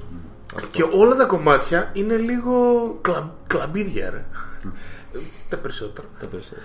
Ε, τρομερά ε, συμμετοχές από Νίκη Μινάζ, Α, Lil έχει- Wayne, ε, David. Όχι, πες τον. ε, Timberlake Michael σε, δύο, Bolton, σε τρία ναι, κομμάτια. Timberlake. Michael Bolton, ο Α, οποίος- έχει καλές συμμετοχές. Ναι, ε, ο Kendrick Lamar, ο- το Ναι, Kendrick, ο Kendrick. Kendrick Lamar Ναι. που αυτή τη στιγμή είναι ο καλύτερος ο, Ο καλύτερος ράπερ ο εδώ και καλύτερος πέντε και ο χρόνια. πιο Ναι. φραγκάτος έχει ένα γαμιστερό κομμάτι με Lonely Island που εγώ θυμάμαι είχε βγει 5-6 χρόνια πριν και καθόμουν και λέω «Ποιος είναι αυτό ρε φίλε, Πριν, αυτό είναι καλό πριν βγει το πρώτο το Ναι, το και CD. ρε φίλε εντάξει Lonely Island ε, τέλος πάντων Brooklyn Nine-Nine Εξαιρετικό. είναι πάρα πολύ καλό ρε φίλε Πολύ καλογραμμένο, πολύ ωραίοι χαρακτήρες.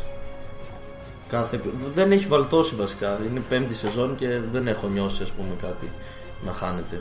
Φαντάζομαι ότι είμαστε σε ένα τμήμα και όλοι είναι χαρακτήρες. Το, το χαρακτήρες εννοώ ότι α, ό,τι να είναι με, με μένα να ξεχωρίζουν πολύ ο πρωταγωνιστής είναι ο, ο κλασικός έξυπνος λίγο βλακάκος αλλά σωστός κατά προσπαθεί να είναι καλός και το δείχνει ανά 5-10 επεισόδια κάνει κάτι πολύ σωστό και μ, τι, τι γλυκολής και έτσι αλλά ο Τέρι Κρούζ ξέρεις, ο, Ναι, ναι, οκ, δηλαδή, ο- ο οποίος είναι, ρε φίλε, είναι απίστευτα καλός κωμικός. Φαίνεται Για να είσαι ότι τόσο έχει- φέτες, δεν μπορείς να είσαι ρε μάνα, και καλός κωμικός. Δεν γίνεται, είναι αδικία. Είναι πολύ καλό. Και ο Ντουέιν είναι καλός. Και το- νομίζω ότι ο Κρούζ είναι καλύτερος. Σαν, σαν ηθοποιός. σαν κωμικός. Κωμικό ηθοποιός. Ναι, ναι, ναι, ναι. νομίζω ο Κρούζ. Ναι. Ναι, είναι καλύτερος, ρε φίλε. Είναι στο πρόσωπο, είναι.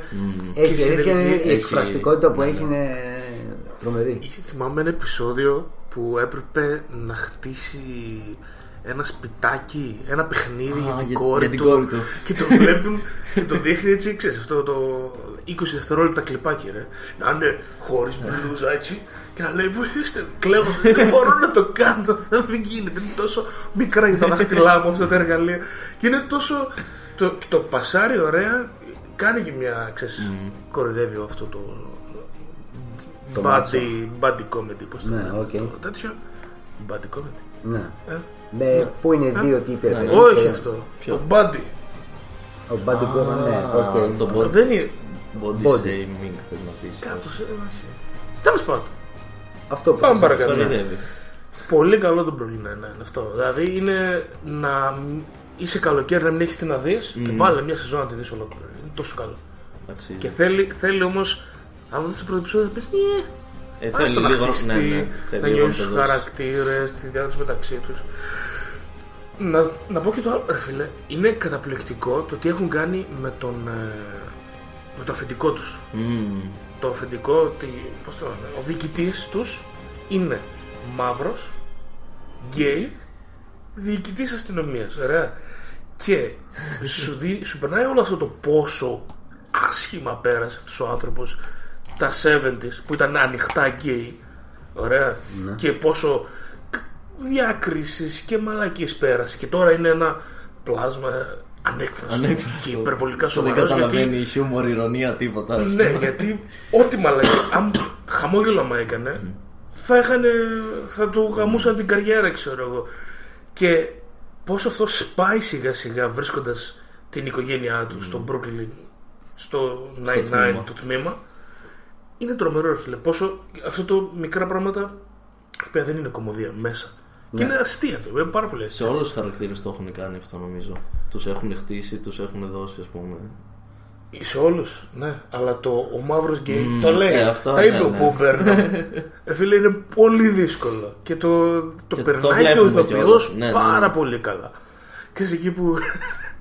και τώρα, εγώ βλέπω την τρίτη, την τρίτη σεζόν που περνάνε στο πάρκο. Περπατάνε, ρε. σε. Είναι αυτό τώρα το opening σκετσάκι. Περπατάνε στο πάρκο και ε, λέει, βρίσκουν κάτι, κάνουν ε, break dance.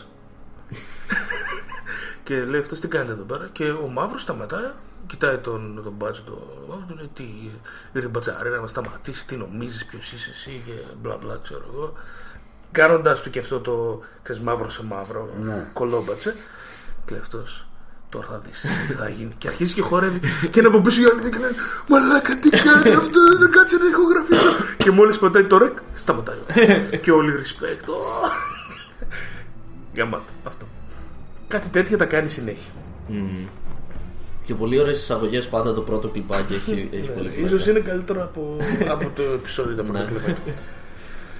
Σου έχει μείνει νομίζω μόνο Μόνο το το American American Horror Horror Story. Το μοναδικό που δεν είναι κομμωδία, εκτός κι αν έχει καταντήσει πλέον η σειρά σε κωμωδία. Όχι, αλλά Εγώ είδα το έχει. προηγούμενο που ήταν ναι, το τελευταίο. το περσινό που ήταν σε φάση Το περσινό ντοκιμαντέρ και μετά Ναι, μέσα στο ντοκιμαντέρ. Μέχρι ναι. το περσινό, ας πούμε, θυμάμαι που έλεγα στον Τάσο ότι μαλάκα είναι γαμάτο. Μετά το Asylum, η Ναι, ναι, μοναδική. ναι. ας πούμε, το Asylum μου άρεσε πάρα πολύ. Όλα τα άλλα Ίσως είναι καλύτερη. πάντα χάνανε. η ασα- το ασα- Εμένα μου άρεσε πολύ και το ξενοδοχείο. Το, πε- τι προ- η πιο Α, προηγούμενη. οκ. Ναι, αλλά κάπου και εκεί νομίζω ότι για μένα ότι κάπου έχασε. Το περσινό είναι- ξεκίνησε τόσο γαμάτα. Μετά πάλι. Το τρίτο act Ναι, ήταν ναι. πολύ χάλι. ρε φίλε. Και είπα δεν θα το ξαναδώ. Ναι. Και δεν το ξεκίνησα καν. Καν. Δηλαδή δεν έκανα ούτε τον κόπο να δω τρέιλερ ούτε τίποτα. Τίποτα απολύτως. Και έχω την περιέργεια να σου πω αλήθεια. Και τώρα βγήκε και το Να δω το τι γίνεται. Ναι, βγήκε το, και το τελευταίο επεισόδιο που δεν το είδα. Έχω δει τα 10 πρώτα από τα 11 νομίζω που βγάλανε. Ε, το φετινό θέμα είναι μια, ένα cult. Μια, Μια αίρεση. μια αίρεση ουσιαστικά. Έχει, αυτοί είχαν άλλο στο μυαλό τους για τη φετινή σεζόν πέρυσι όταν τα γράφανε και μετά βγήκε ο Τραμπ και κάτσαν και ξαναγράψανε νέα σεζόν επειδή βγήκε ο Τραμπ Πατήσανε πάνω σε ναι, αυτό δηλαδή. πατήσανε πάνω σε αυτό. Ειδικά στο πρώτο επεισόδιο το βλέπεις πάρα πολύ, αλλά και στα υπόλοιπα σιγά σιγά. Και ουσιαστικά βλέπουμε την ιστορία δύο γυναικών, δύο λεσβείες που ε, έχουν οικογένεια, έχουν υιοθετήσει ένα παιδί νομίζω. Νομίζω το έχουν υιοθετήσει, μπορεί και να το έκανε μία από τις δύο με, με δωρητή, δεν ξέρω. Και, α, α, ναι, με δωρητή σπέρματος. Δωρητή. Αυτό είναι, ναι, ναι.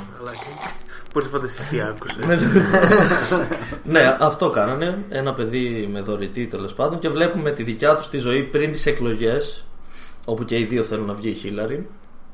Μετά βγαίνει ο Τραμπ και νιώθουν άσχημα κτλ. Και, τα λοιπά. και μετά σκάει και αρχίζουν και γίνονται κάτι περίεργοι φόνοι στη γειτονιά από τύπους που φοράνε μάσκες κλόουν και τέτοια.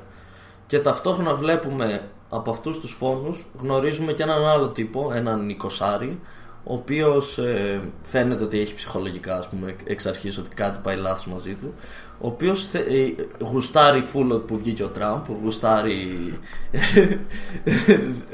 full δεξιά και ρατσισμό και τέτοια. Η Αμερική για τους Αμερικάνους και έρχονται οι Μεξικάνοι που μας παίρνουν τις δουλειές και τέτοια. Και καταλήγει αυτός να έχει τις ψευδεστήσεις ότι μπορεί να γίνει και αυτός κάποιος και ουσιαστικά προσπαθεί σιγά σιγά να μπει στα πολιτικά δρόμενα ενώ ταυτόχρονα σκοτώνει κόσμο για να φοβάται ο, ο Αυτός είναι υπόλοιπος ο Evan, κόσμος. Peter, ο Evan Peters. Ε, ο... Πες τον. Ναι. Ο Evan Peters. Evan Peters. Οκ. Η Σάρα Πόλσον φαντάζομαι ότι είναι η μία από τις δύο Ναι. λεσβίες. Η άλλη είναι Η μια... Jessica Lange νομίζω δεν επέστρεψε. Ο, δεν επέστρεψε, Ούτε όχι. Lady Gaga έχουμε. Η Lily Rabe Η Lily Rabe που ήταν στο, στα προηγούμενο. μπορεί να εμφανίστηκε λίγο, αλλά λίγο. Ούτε Kathy Bates. Ούτε Kathy Bates. Άντζελα όχι. Μπάσετ πάλι νομίζω πως όχι. Ε, πρέπει να παίζει μια ξανθιά ούτε η Φαρμίγκα. Η... η άλλη μεγάλη σε ηλικία που έπαιζε στα άλλα. Η... Μ, ναι, δεν Αυτή- την έχω. Πώς τη λένε; Η Alison Pill την Ναι, έχω αυτή δει. είναι η δεύτερη λεσβία, ναι. Αυτήν την είχα δει στο Newsroom. Μμμ. Δεν το έχω δει, Τρίτη σεζόν, αλλά η πρώτη τώρα έχω ήταν ακούσει ότι είναι πολύ εκπληκτική καλή. Ναι. σεζόν. Ωραία ήταν εκεί. Εκεί ήταν πολύ καλή και από εκεί έχω να την πετύχω κάπου και το είδα σε κάποια διαφήμιση επεισοδίου ρε παιδί μου και δεν ήξερα ότι πήρε, Ναι. πήρε μέρος στο American Horror Story και μου έκανε εντύπωση. Απλά η φετινή σεζόν ένιωσα εγώ ότι δεν ήταν τόσο τρομακτική όσο οι προηγούμενες. Δηλαδή, ας πούμε, το Asylum ή το, το Hotel εμένα που μου άρεσε πολύ και το Freak Show. Ναι, μου και το άρεσε. Freak Show ήταν ωραίο, είχε ωραία ατμόσφαιρα. Δεν ήταν ε, τόσο. βα- Ήταν πιο πολύ στο φόβο το, το φόβο για το φόβο, τι φοβόμαστε. Στις φοβίες των ανθρώπων γενικά ας πούμε. Η Πόλσεν είναι μια τύψη η οποία έχει πάρα πολλές φοβίες άκυρες. Φοβάται τους κλόουν, φοβάται ε, αυτό με τις τρύπες, το τρυποφόβιο πώς λέγεται, που φοβάσαι άμα δεις μια κυψέλη για κάποιο λόγο σου δημιουργεί το φόβο όταν βλέπεις πολλές τρυπούλες μαζί. Έχει διάφορα τέτοια θέματα και βλέπουμε το cult, την αίρεση που δημιουργείται και ταυτόχρονα τις άλλες δύο. Και πάει σε ένα σημείο τώρα που δεν ξέρω που, που πάει, δεν μου άρεσε τόσο πολύ η φετινή σεζόν. Περίμενα κάτι καλύτερο. Κρατάει μια συνοχή από τα επεισόδια Κρατάει, από το ναι. πρώτο μέχρι Ναι, το ναι. τελευταίο ή είναι όπως το προηγούμενο ας πούμε που έκανε twist στο twist συνέχεια και στάλαζε. Όχι, δεν κάνει πολλά twist. Κρατάει. Έχουμε καταλάβει περίπου τι γίνεται και πού πάει, ας πούμε, αλλά δεν ξέρω. Δεν, δεν μου άρεσε. Δεν σ' άρεσε γενικά. Όχι, μου άρεσε το πρώτο επεισόδιο πολύ, αλλά μετά. Μετά έκατσε. Μμ. Μάλιστα. Είπες Οπότε το- Καλά έκανε και δεν το. Ναι. Ωραία. Να, Λοιπόν, ε, πες μας λίγο ξανά αφού το τελειώνουμε το πρώτο μέρος εδώ πέρα Ωραία.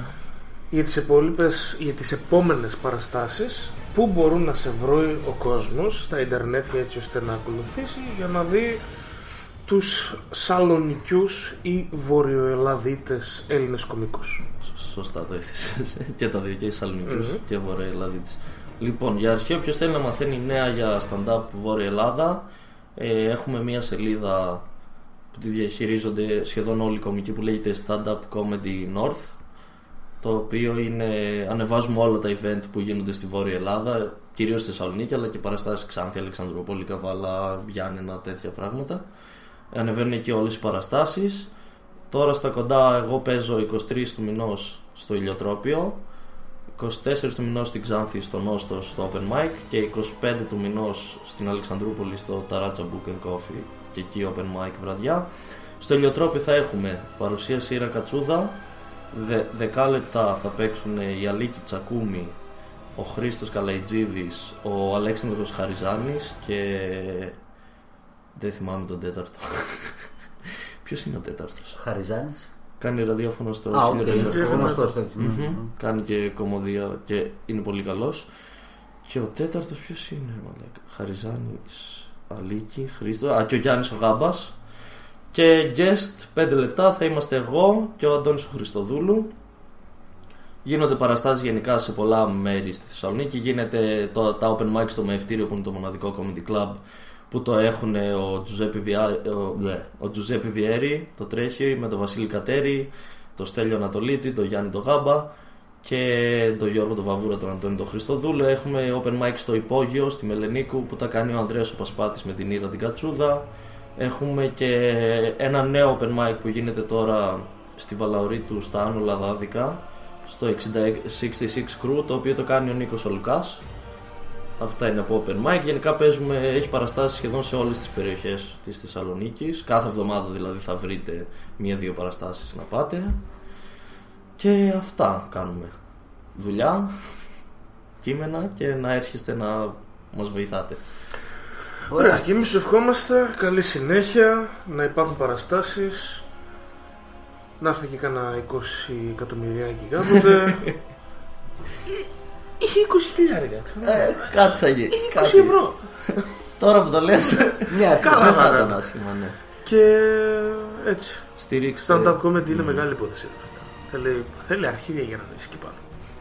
Θέλει, γιατί να είσαι τώρα μπροστά στον κόσμο να σε κοιτάει και να πρέπει να πεις εσύ το, τα δικά σου.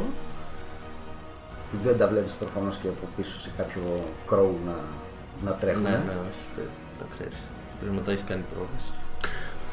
Πόσο μακριά είσαι από τη δικιά σου παράσταση; Ω, Κοίτα, εγώ κλείνω, το- έκλεισα πριν ένα μήνα, δύο χρόνια. Αλλά ουσιαστικά τον πρώτο μου χρόνο ήμουνα Γιάννενα. Οπότε ήρθα εδώ ε, πέντε φορές για να παίξω σε open mic. Δεν έκανα κάτι άλλο, δεν δούλευα πάνω στα κείμενά μου και τέτοια, ήταν όλα χάλια. και ουσιαστικά είναι σαν να έχω κάνει μια full σεζόν και τώρα τρέχω τη δεύτερη μου full σεζόν, ας πούμε. Θεωρητικά στην πρώτη σου κανονική χρονιά πρέπει να βγάλεις, άμα παίζεις σταθερά, ας πούμε, ένα ικανοποιητικό αριθμό παραστάσεων, πρέπει να βγάλεις ένα πεντάλεπτο. Στο δεύτερο χρόνο, ας πούμε, πας για 10-15 λεπτά. Καλά όμως, καλό υλικό. Τώρα από εκεί και πέρα, η, ας πούμε, άμα είσαι Αθήνα, ε, τώρα ο Θεοδωρόπουλος 4 χρόνια έβγαλε το special του. Γιατί έχεις πολύ περισσότερες παραστάσεις. Πολύ περισσότερες ευκαιρίες να το δουλέψεις. Ο Blink Mike έκανε το ίδιο, σε 4 χρόνια έβγαλε το πρώτο του special. Στη Θεσσαλονίκη είμαστε στη φάση που θες από 5-6 χρόνια μέχρι 7-8 πιστεύω για να βγάλεις το δικό σου special. Δηλαδή θεωρητικά θα πρέπει να χρειαστώ άλλα 5 χρόνια σίγουρα. Καλή δουλειά, φίλε. Ε, δουλειά. Λοιπόν, σε ευχαριστούμε που ήρθες. και εγώ σας ευχαριστώ.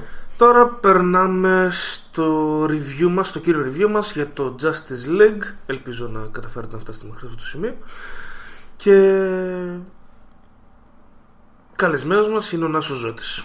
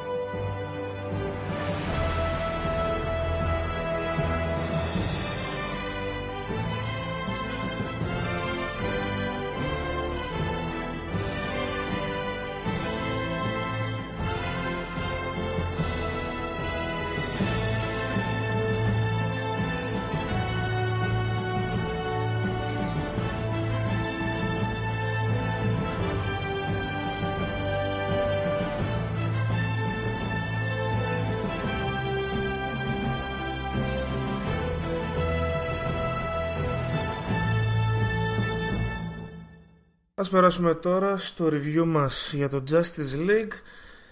Καλεσμένος για να με βοηθήσει έτσι να μιλήσουμε για αυτή την ταινία την πολυαναμενό, το πολυαναμενόμενο team-up των ηρώων της DC είναι ο Νάσος Ζώτης. Ο Νάσος ο οποίος τον γνώρισα τις εποχές που γράφαμε στο Film Boy είχαμε γράψει και μερικά άρθρα μαζί.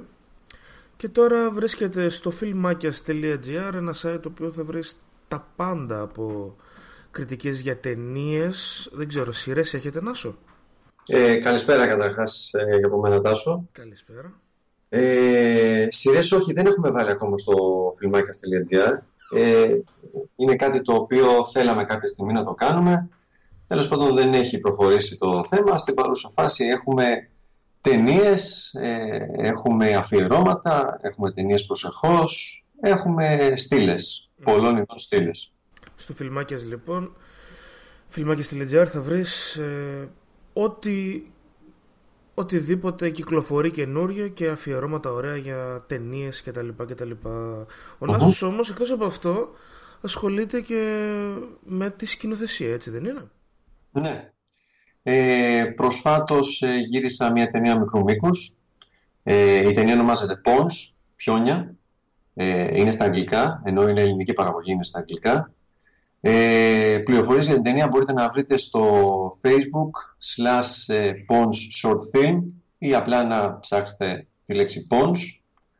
Ε, πρόκειται για μια ταινία μικρού μήκους που έχει να κάνει ε, με δύο ανθρώπους, έναν ε, κατασυρρή δολοφόνο και έναν detective, οι οποίοι παίζουν μια παρτίδα σκάκι. Και ο νικητής τα παίρνει όλα, που λέμε. Μάλιστα. Πόσο, πόση ώρα κρατάει η ταινία; 20 λεπτά. Αρκετά μεγάλη για μικρό μήκο. Συνήθως κάνουν ε, πεντάλεπτα οι σκηνοθέτες που κάνουν την πρώτη τους προσπάθεια. Πώς ήταν ε, η διαδικασία για σένα, Ε, η διαδικασία για μένα ήταν ε, αρκετά αγχωτική. Ε, πήρε πολλούς μήνες, ε, ειδικά στο κομμάτι του pre-production ε, και εγγραφή σεναρίου, διότι γράφω και το σενάριο. Ε, πήρε αρκετό καιρό μέχρι να καταλήξω σε αυτά τα οποία θέλω να γράψω, θέλω να διηγηθώ. Ε, μέχρι να βρω τους ηθοποιούς που θέλω, έκανα ένα casting το οποίο διήρκησε περίπου ένα με ένα μισή μήνα. Βρήκα τελικά ε, δύο παιδιά τα οποία ε, έχουν μεγάλη εμπειρία στο χώρο, ε, έχουν πολύ καλή προφορά στα αγγλικά, αυτό ήταν από τα πρώτα πράγματα που ήθελα ε, και, και οι δύο πραγματικά έδωσαν τον καλύτερό τους σε αυτό. Κάναμε περίπου τρεις μήνες πρόβες ε, και τα γυρίσματα έγιναν ε, τρεις μέρες από 12 ώρες ε, στο, στη βιβλιοθήκη της, ε, του Παντίου, του Παντίου Πανεπιστημίου. Mm. Συνεργάστηκε το Πανεπιστήμιο δηλαδή; Ε, ήταν επειδή έψαχνα ένα χώρο πολύ συγκεκριμένο. Ήθελα να βρω ένα χώρο ε, ο οποίος να είναι μια πολύ πολύ όμορφη βιβλιοθήκη. Ε, οπότε λοιπόν ψάχνοντας ξεκίνησα να πηγαίνω και στα πανεπιστήμια. Ε, στο Πάντιο Πανεπιστήμιο βρήκα πραγματικά αυτό το οποίο ήθελα ε, και από άποψη συνεργασίας αλλά και από άποψη ομορφιάς χώρου. Ο χώρος είναι πραγματικά πανέμορφος. Ε, συγχαρητήρια πραγματικά στους ανθρώπους που τον κρατούν έτσι. Ε, και πραγματικά ε, τους ευχαριστώ και τώρα για ακόμα μία φορά που μου έδωσαν το χώρο για τρεις μέρες συνολικά και πραγματοποίησα την ταινία μου εκεί πέρα. Και η ταινία σου πότε θα ξεκινήσει να κάνει το φεστιβαλικό κύκλο της; Ευελπιστώ να έχει τελειώσει μέχρι τέλος του έτους και από το 2018 πρώτα ο Θεός θα ξεκινήσει σε φεστιβάλ. Ε, στόχος μας είναι τα φεστιβάλ του εξωτερικού, κατά κύριο λόγο, και όταν έρθει η ώρα και τα ελληνικά φεστιβάλ, αν φυσικά γίνω δεκτός. Ε, η ταινία μέχρι στιγμής δεν θα προβληθεί στο ίντερνετ και αυτό το λέω για να απαντήσω σε πολλές ερωτήσεις που μου έχουν γίνει. Ε, τουλάχιστον στην παρούσα φάση. Ε, για να παίξει το φεστιβάλ πρέπει να μείνει κλειστή, ναι. φαντάζομαι, έτσι. Ναι, ναι, ναι. Πρέπει να μείνει κλειστή και μυστική, να μην έχει γίνει κάποια δημόσια προβολή. Ε, τώρα, κάποια δημόσια προβολή ίσως γίνει μετά την ε, προβολή της σε φεστιβάλ. Θα δούμε, θα δούμε. Πώς θα γελίσει θα δούμε. Έτσι κι αλλιώς τα φεστιβάλ μικρού μήκους στην Ελλάδα είναι πάρα πολλά. Της δράμας έχει στην Αθήνα, φαντάζομαι, αρκετά. Ναι, ναι, ναι. Οπότε ο κόσμος θα μπορέσει να τη δει χωρίς να είναι κοστοβόρο για φίλους, γνωστούς και οποιονδήποτε θα ήθελε να δει έτσι ένα, πώς θα το έλεγες, μυστηρίου; Ε, ναι, μυστηρίου, ένα ψυχολογικό θρίλερ θα το έλεγα, ένα αστυνομικό θρίλερ θα το έλεγα, έχει όλα αυτά τα στοιχεία. Ε, δεν ε, είναι μια ταινία η οποία ε, δεν, μπορείς να, δεν μπορείς να καταλάβεις την υπόθεση, δεν μπορείς να καταλάβεις τι γίνεται. Είναι πολύ βατή η υπόθεση. Ε, βγαίνει και κάποιο ηθικό δίδαγμα περί ζωής προς το τέλος ε, και το κάνω αυτό έτσι ώστε να εξισορροπήσω τους δύο χαρακτήρες και να βάλω το κοινό σε μια σκέψη ώστε να μην μπορεί να επιλέξει εύκολα ποιανού τη ζωή θα διάλεγε αν είχε αυτή την επιλογη Το δίλημα δηλαδή. Το δίλημα ακριβώς. Ωραία. Ε, από ότι, αν δεν κάνω λάθος, ασχολείσαι με τη φωτογραφία. Α, ναι. Είμαι και φωτογράφος. Είναι ε, ένας έρωτας ε, φωτογραφία ε, και είναι, εντάξει, θα έλεγα και ένας τρόπος έκφρασης ίσως ε, αλλά πραγματικά είναι κάτι το οποίο με ηρεμεί το να έχω μια φωτογραφική μηχανή και να φωτογραφίζω οτιδήποτε μου αρέσει. Συνήθως τοπία. Mm. Πώς σε βοήθησε η ενασχόλησή με τη φωτογραφία στο, στην πρώτη σου ταινία, στο κομμάτι της σκηνοθεσίας; Ε, με βοήθησε σαφώς πάρα πολύ διότι με τα στοιχεία τα οποία έχω αποκομίσει από τη φωτογραφία ε, μπόρεσα να φανταστώ τα κάδρα τα οποία ήθελα για κάθε σκηνή.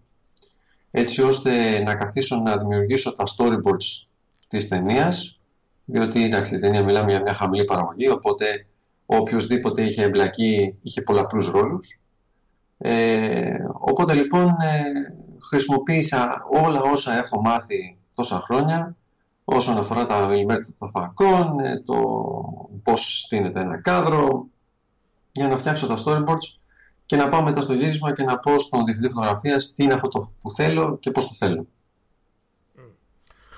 Και στον ελεύθερο σου χρόνο, όταν ε, δεν ασχολείσαι με φωτογραφία, με τη δουλειά σου φαντάζομαι και τη σκηνοθεσία, γράφεις άρθρα στο φιλμάκι στη Ledger με το τελευταίο σου να είναι η κριτική για το Justice League. Για πες μας, πώς ήταν, βασικά ποια είναι η δική σου ενασχόληση με αυτούς τους ήρωες; Τους διάβαζες μικρός, τους έβλεπες; Ναι, ε, εγώ μεγάλωσα με τους ε, ήρωες της DC, ε, δεν ήμουνα τόσο πολύ φανατικός της Marvel και για να ακριβολογώ ήμουνα άκρος φανατικός και είμαι άκρος φανατικός με τον Batman. Ε, ήταν ένας ήρωας όπου μεγάλωσα τόσο με τα comics, τόσο με, τις, με τα animation, με τα animated series, με τις ταινίες, ε, τις πρώτες δύο ταινίες του, του Tim Burton που πραγματικά στιγμάτισαν γενιές και γενιές και ίσως ας πούμε μέχρι τρεις φορές το χρόνο, σωστά; ναι, πραγματικά δηλαδή.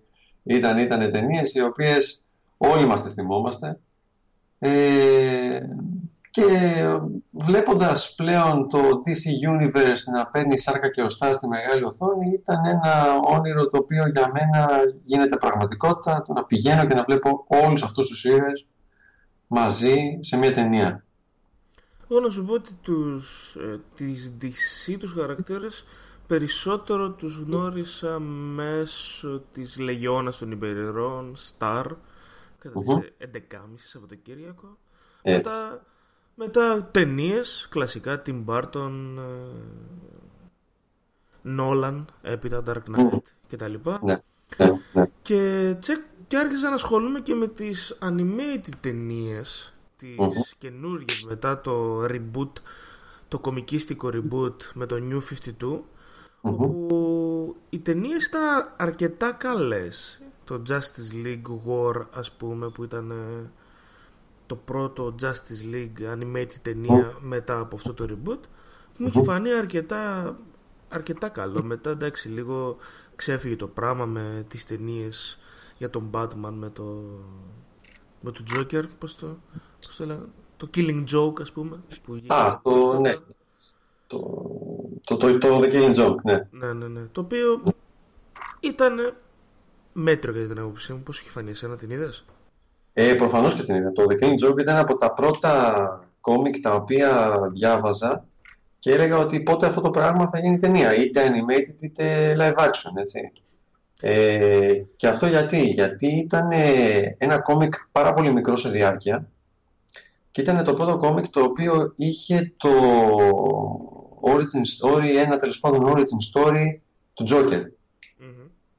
Ε, και το συγκεκριμένο κόμικ όταν με τα πολλά ανακοινώθηκε ότι θα γίνει μια animated ταινία ε, όπου το Joker θα τον ε, παίζει για μία ακόμα φορά ο Mark Hamill σε συνεργασία με τον Kevin Conroy που κάνει τον Batman από τότε που θυμάμαι τον εαυτό μου ε, ήταν πραγματικά έτσι ένα, μια, μια περίοδος ας πούμε αναταραχής ε, σε αυτό το universe. Και μάλιστα να σου πω ότι ήταν και η δεύτερη animated ταινία η οποία δεν βγήκε κατευθείαν σε DVD και Blu-ray. Mm ε, ε, παίχτηκε στους κινηματογράφους προφανώς στην Αμερική. Ε, για περίπου μια εβδομάδα. Ε, η πρώτη ταινία ήταν το The Mask of the Phantasm και αυτό κατά καιρούς έχει παιχτεί φυσικά μεταγλωτισμένο στις ελληνικές τηλεοράσεις. Ε, το συγκεκριμένο το The Killing Joke το έχει υπογράψει ο Alan Moore το 88. Μιλάμε για πολύ παλιό, αρκετά παλιό μάλλον, ε, κόμικ. Και ίσως από τα πιο επιδραστικά πάνω στον Joker. Ναι, ναι, εκπληκτικό. Όμως αυτή τη στιγμή όταν ε, έγινε ταινία, ε, αποφάσισαν, ε, επειδή η διάρκεια της θα ήταν πάρα πολύ μικρή, να βάλουν άλλη μια ιστορία μέσα, έτσι ώστε η τελευταία ταινία χωρίστηκε σε δύο, σαν λέμε, φάσεις, όπου η πρώτη είχε να κάνει με μια ιστορία με την ε, Batgirl η οποία χάνει τέλος πάντων μετά τη δυνατότητα να περπατάει από το ατύχημα το κλασικό το, με το Τζόκερ και το πιστόλι και τη, όλη αυτή τη, τη σκηνή που όλοι πάνω κάτω μπορεί να έχουμε δει μια φωτογραφία ή ένα μικρό βίντεο στο ίντερνετ ε, και μετά ξεκινάει η υπόθεση του The Killing Joke. Έτσι λοιπόν η ταινία αξίζει από το μισό και έπειτα και γι' αυτό έχει χαμηλή βαθμολογία. Έτσι. Ε, ναι. Η- Ερσή ήταν πολύ κακή η επιλογή τους στο να πάρουν μια τόσο καλή ιστορία και να την εμπλουτίσουν με τόσο στερεοτυπικά και στερεοτυπικά ας πούμε μου φαινόταν τόσο άθλιος ο φίλος ο, ο στερεοτυπικά γκέι φίλος της ε, Μπάρμπαρα Γκόρντον ήταν Ναι. τόσο κακό το Ναι. ότι την κατάτησε την Bad Girl απλά ένα κοριτσάκι που γουστάρει τον, το role model της και Μμμ. αυτό πολύ κακό και μετά ξεκινάει η ταινία Ακριβώς. Όποιος θέλει μπορεί να δει σε ποιο λεπτό ακριβώς είναι κάπου στο Ιντερνετ και να τη δει πάρα πολύ ωραία ταινία. ακριβώς, ακριβώς πραγματικά. λοιπόν, ε, οπότε, πώς ήταν ε, η εμπειρία; Βασικά, ποια είναι η άποψή σου για τις προηγούμενες Wonder Woman ε, και Batman vs Superman; Λοιπόν, ε, να σου πω ότι ήμουν πολύ φανατικός ε, όταν ξεκίνησε το DC Universe, για μένα ξεκινάει με το Man of Steel. Ναι. Ε, ήμουν πάρα πολύ φανατικός της ταινίας. Όταν πήγα την ταινία αυτή την κατεφραστήθηκα και θεωρώ ότι ήταν μια πολύ πετυχημένη ε, ταινία γιατί είχε βάλει και το χεράκι του μέσα στο σενάριο Christopher Nolan. Μμμ. ε, όπου έδειξε ένα origin story, ένα πάρα πολύ όριμο origin story. Ε, εντάξει, μετά προς το τέλος είχαμε προφανώς όλο αυτό το CGI, το κακό χαμό, όπου εκεί πέρα ο Σνάιντερ βάζει τα, τα, καλ- το καλύτερο του εαυτό, ας πούμε, σαν να λέμε. Ε, μουσική είχαμε Hans Zimmer, ήταν μια μουσική η οποία εγώ μέχρι τώρα τη βάζω στο YouTube και την ακούω. Είναι εκπληκτική, ανατριχιαστική. Ε, έτσι λοιπόν όταν ανακοινώθηκε ε, το BVS, το Batman vs Superman, ε, εγώ περίμενα να ο- ορισ- οριστικοποιηθεί η ημερομηνία προβολής της ταινίας ε, και έκλεισα εισιτήρια να φύγω να τη δω εξωτερικό σε κινηματογράφο IMAX. Ναι, έλα ρε τρελά. Ναι, ναι, ναι, ναι, ναι. Είχα, είχα Αγγλία. αρρώστια. Ε, πήγα στη Βιέννη. Μμ. Είχα πάει, Ήτανε, άξιζε. ε, άξιζε πάρα πολύ, δεν το συζητώ. Βέβαια, ε, για τους ε, φίλους που θα επιχειρήσουν να κάνουν κάτι τέτοιο, ε, μεγάλη προσοχή παιδιά σε ποια χώρα θα πάτε, διότι εγώ την πάτησα. Μεταγλώτηση, ε. Ήτανε μπράβο, ήτανε δηλαδή Όχι, Είπα ρε. ακόμα και θα τα βλέπα μεταγλωτισμένα. Ευτυχώς τελευταία στιγμή, μία ώρα πριν ξεκινήσει η ταινία, ε, πήγα, το είδα, το συνειδητοποίησα και με τα πολλά άλλαξα τα εισιτήριά μου. Ήταν μια τραγική εμπειρία. Δεν θα μπορούσα να το δω. Το συγκεκριμένο το ότι οι Έλληνες είναι από τις πολύ λίγες ε, χώρες που το κρατάνε τα πάντα μη μεταγλωτισμένα Μμ. αλλά υποτιτλισμένα είναι το μοναδικό respect που δίνω στο κινηματογραφικό κοινό μας. Ναι, ναι, ναι. Το, ναι. το, το μοναδικό όμως. Ισχύει, ισχύει, ισχύει. Ε, λοιπόν, και ο- οπότε, το BVS πώς σου φάνηκε; Οπότε, το BVS λοιπόν. Ε, το BVS ξεκίνησε ως μια ταινία ε, που σου θυμίζει ένα πολιτικό θρίλερ, σου ξυπνάει κάποια ένστικτα, βλέπεις έναν Bruce Wayne ο οποίος ε, προσπαθεί να προστατεύσει, να προστατεύσει όχι μόνο την πόλη του αλλά και το ανθρώπινο είδος, δεν εμπιστεύεται αυτόν τον νέο σωτήρα που έχει έρθει, που προφανώς ο Σνάιντερ έχει κάνει τα πάντα να το παρομοιάσει με τον Ιησού Χριστό. Ε, έτσι λοιπόν Όπως έκανε και το Man of Steel όλη την ώρα. Προφανώς. Προφανώς, προφανώς. Ήταν, ήταν καραμπινάτα αυτά τα πράγματα τα οποία εντάξει, οκ, το καταλάβουμε από ένα σημείο και έπειτα. Ε, οπότε λοιπόν μέχρι περίπου τη μέση της ταινίας ήμουνα πάρα πολύ ικανοποιημένος από κάποια πράγματα. Καταρχάς εμφάνισε έναν Batman που δεν τον είχαμε ξαναδεί ε, μέχρι τη μέση περίπου της ταινίας. Ο Ε, Ben ένα- Affleck αρκετά καλή δουλειά. πολύ καλή δουλειά. Θεωρώ ότι ήταν, ε, ήταν αυτός ο οποίος σου κινούσε το ενδιαφέρον να δεις την ταινία. Ε, έκανε φοβερά πραγματικά καλή δουλειά. Αλλά πρόσεξε να δεις, έκανε πολύ καλή δουλειά γιατί είχε και την, ε, τις οδηγίες από τον Σνάιντερ. Το τι ακριβώς να κάνει ο Σνάιντερ, να μην τι άλλο μπορεί να κάνει κόμικ. Μπορεί να κάνει ένα κόμικ. Δηλαδή το απέδειξε στο παρελθόν. Μπορεί να κάνει, θα πρόσθετα, κόμικ για ματσό άντρες. Δεν ξέρω Μπράβο. το, το, η, η γυναικεία του πλευρά λίγο είναι χωμένη βαθιά μέσα στη μαύρη Ισχύει, του. ισχύει, ισχύει, ισχύει, ισχύει. Έχεις δίκιο. Ε, από εκεί και πέρα όμως η ταινία ήταν ένα, ε, πο- πώς να το χαρακτηρίσω, ένα, ένα μες, ένα πράγμα, ε, δεν ήξερες από πού να το πιάσεις, πού να τελειώσεις. Μμ. Ε, εμφανιζόντουσαν ξαφνικά κάτι οράματα, δεν μας τα εξηγούσε ποτέ. Ο, Κάποια όνειρα, κάποια οράματα. Κανείς δεν Ναι. μας είπε ποιο είναι όνειρο, τι είναι όραμα. Ποιος είναι αυτός ο οποίος βγαίνει μέσα από εκεί και του λέει η Μάρθα είναι το κόλπο. Χωρίς Ναι, να- ναι, ναι, ναι. εντάξει, που μετά καταλάβαμε ότι ήταν ο Flash, αλλά Οκ. Οκ, ναι, μέχρι να το πιάσουμε πήρε κάπως ο καιρό. Όταν κιόλας έκανε αυτό το, ε, αυτό το, τι να πω τώρα, αυτό το όνειρο που κάπου στο μέλλον ο Superman είναι ο κακός και αυτός έχει κάποιο είδους αντίσταση στο, στο μέρος του και βλέπεις και το ένα μεγάλο ωμέγα που είναι το σήμα του Dark Side ας πούμε και όλο αυτό το concept ας πούμε και δεν καταλαβαίνεις πραγματικά τι βλέπεις και λες ότι κάποια στιγμή αυτό το πράγμα δεν μου εξηγηθεί. Ε, μέσα στην ταινία πάντως δεν εξηγήθηκε και είδα και το extended version μπορώ να σου πω, το πρώτο R- R-rated version της DC, ε, slight R-rated, το οποίο ούτε αυτό μας εξήγησε κάτι, ίσα ίσα μας έβαλε περισσότερες άχρηστες σκηνές που πάλι καλά που κόπηκαν. Μμμ. Μεγάλος ρόλος στην Lois Lane, μεγάλος ρόλος, δεν ξέρω, Μεγάλος κακός ρόλος. κακός ρόλος. Ναι, Ακριβώς. δηλαδή την κάνανε τόσο άχρηστη που ήταν για η μένα η Amy Adams μου αρέσει πολύ σαν ηθοποιούς. Την είδα Ναι. στο... ε, ποια ήταν η ταινία του Ford ε, που ήταν τελευταία με τον Gyllenhaal; Α, Α, που, ήταν, ε, που ήταν πάρα ναι, πολύ καλή. κατάλαβα τι λες. Ναι, ναι, Και ναι. στο, και στο Arrival πάρα πολύ καλή. Αχα, Και είναι μάστιγα στο BVS. πραγματικά. Μάστιγα. Πραγματικά. Δεν ξέρω τι συμβόλαιο έκλεισε για τη συγκεκριμένη ταινία πραγματικά, αλλά αυτό το οποίο έδωσε ήταν άχρηστο. Ε, είναι ξεκάθαρο ότι δεν είναι το πρόβλημα αυτή. Είναι το πρόβλημα το σενάριο. Είναι, η- είναι αυτή που θα κάνει τα πράγματα πιο δύσκολα με σκοπό να πεθάνει στο τέλος ο, ο Σούπερμαν. Ακριβώς. Η μαλακία πάνω στη μαλακία. Δεν γίνεται αυτό το πράγμα. Ναι, ναι, ναι. Τέλος, τέλος πάντων. Ναι, ναι, ναι, ναι, ναι, ήταν, ήταν, ήταν χάρη. Δεν, εγώ κάποια στιγμή χρειάζεται να εκτεβίζομαι, λέω πάρτε την από μπροστά μου, δεν μπορώ να την βλέπω άλλο. ας πούμε. Δείξτε μας κάτι άλλο.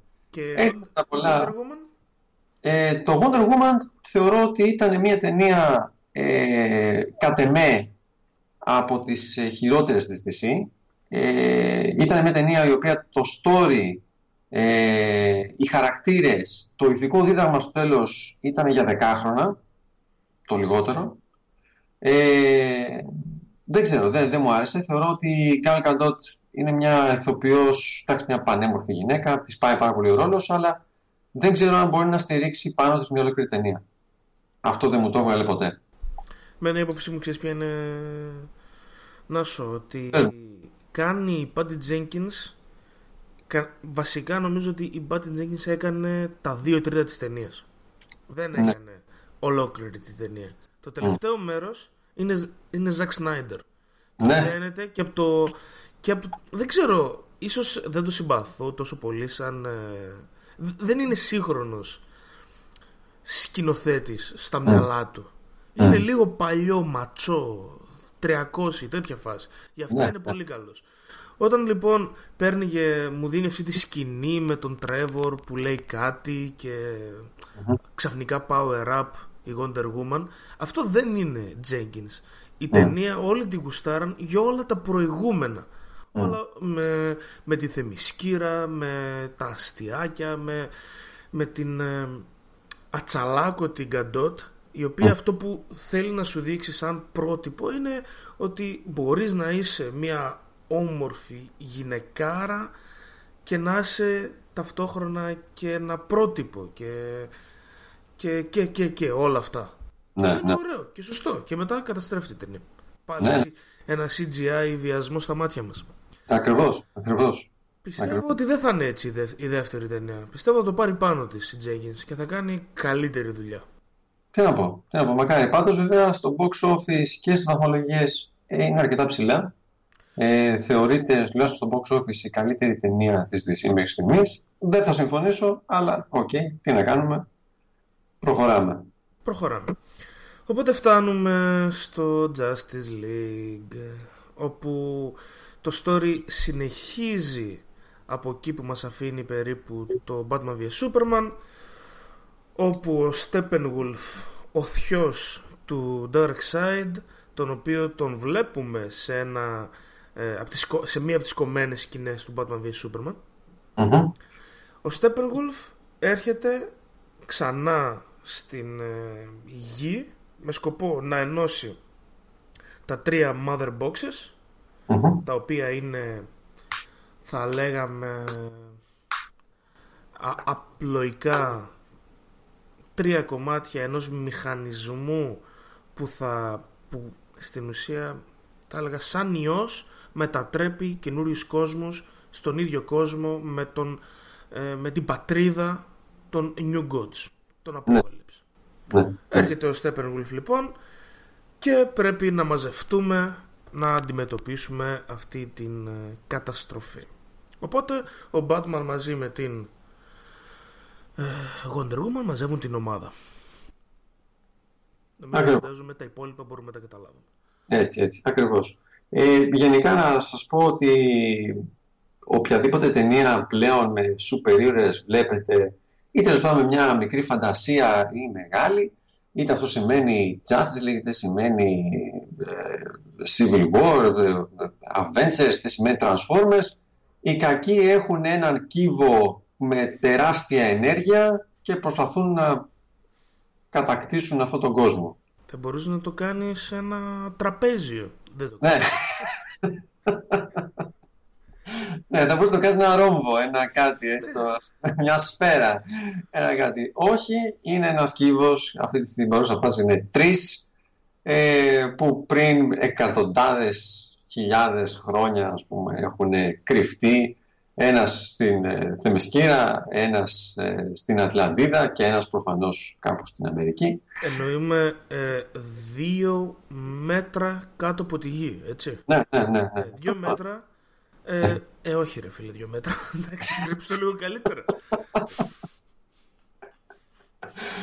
Ε, να σου πω την αλήθεια μου, κοίταξε, στην ταινία μου ήμουν υπερτυχερός να τη δω στην avant premiere ε, και πήγα προφανώς με έτσι, μια τεράστια ξέρεις, παιδική ε, ψυχή μέσα μου έτσι ώστε να καθίσω και να την απολαύσω και να τη δω που ε, βέβαια φεύγοντας από την αίθουσα είπα ότι ναι, οκ, την απόλαυσα.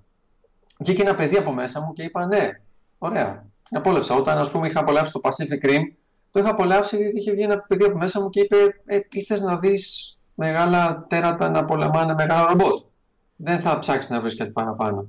Βέβαια, σε μια ταινία όπως το Justice League, το οποίο έχει υποτίθεται χτίσει από πίσω του, πριν δούμε το Justice League, βεβαιασμένα και γρήγορα, όχι ωραία και στρωτά όπως το έκανε το Marvel Universe, Υποτίθεται. Πολύ θα γρήγορα. τονίσω εγώ, ναι. ναι, ναι.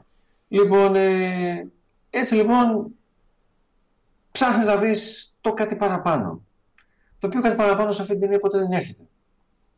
Η ταινία έχει πάρα πολλές κομμένες σκηνές. Μμμ. Και πάρα πολλές αλλαγμένες σκηνές. Παιδιά, άπειρες κομμένες σκηνές που περίμενα να τις δω διότι τις είχα δει στα πρώτα τρέλερ και μου αρέσανε και δεν τις είδα ποτέ. Ε, ή ας πούμε σκηνές που τις έχουν αλλάξει και τις έχουν κάνει πολύ πιο light. Και λέω, μα γιατί, για, για ποιο λόγο, αφού ήταν τόσο ωραίες και καλωστημένες, θα ταιριάζει πάρα πολύ να βάλεις τη συγκεκριμένη σκηνή εδώ. Όχι, την κάνανε πιο light. Ε, πολύ κομμωδία. Πολύ κομμωδία. Ε, σε σημείο που μέχρι και ο Batman πετάει τα αστεία του. Πετάει, όχι απλά πετάει αστεία. Εμένα με χάλασε που τα αστεία που πετάει είναι ε, μιμίδια τα οποία τρέχουν εδώ και 10 χρόνια στο ίντερνετ. Ναι, Because ε, I'm rich. Ρε φίλε, αυτό το έχουμε δει στο. Ξέρω εγώ, στο Robot Chicken να το λέει. Ισχύει. Ε, κα, κακή επιλογή αστείων. Ο μόνος που μπόρεσε να σηκώσει αστεία ήταν ο Ezra Miller, ο Flash. Ναι, εντάξει. Το έχει, το έχει και στη φάτσα του και σαν χαρακτήρας πολύ καλύτερος από ότι στη σειρά. Ναι, ναι. Αυτό το... Και είναι το κολονερντουλάκι που είμαστε λίγο. Εγώ τουλάχιστον είμαι λίγο γι' αυτό. Δεν ξέρω αν πρόσεξες ότι Έτσι. όταν μπαίνουν μέσα στο κρυσφύγετό του πίσω στις οθόνες παίζει K-pop. Έτσι, Ε, έτσι. εντάξει, εντάξει, είναι δικός Έτσι. μας. Είναι ο δικός μας άνθρωπος δικός εκεί μας. μέσα. Είναι δικός μας άνθρωπος. Αυτός είναι πραγματικά ο δικός μας άνθρωπος.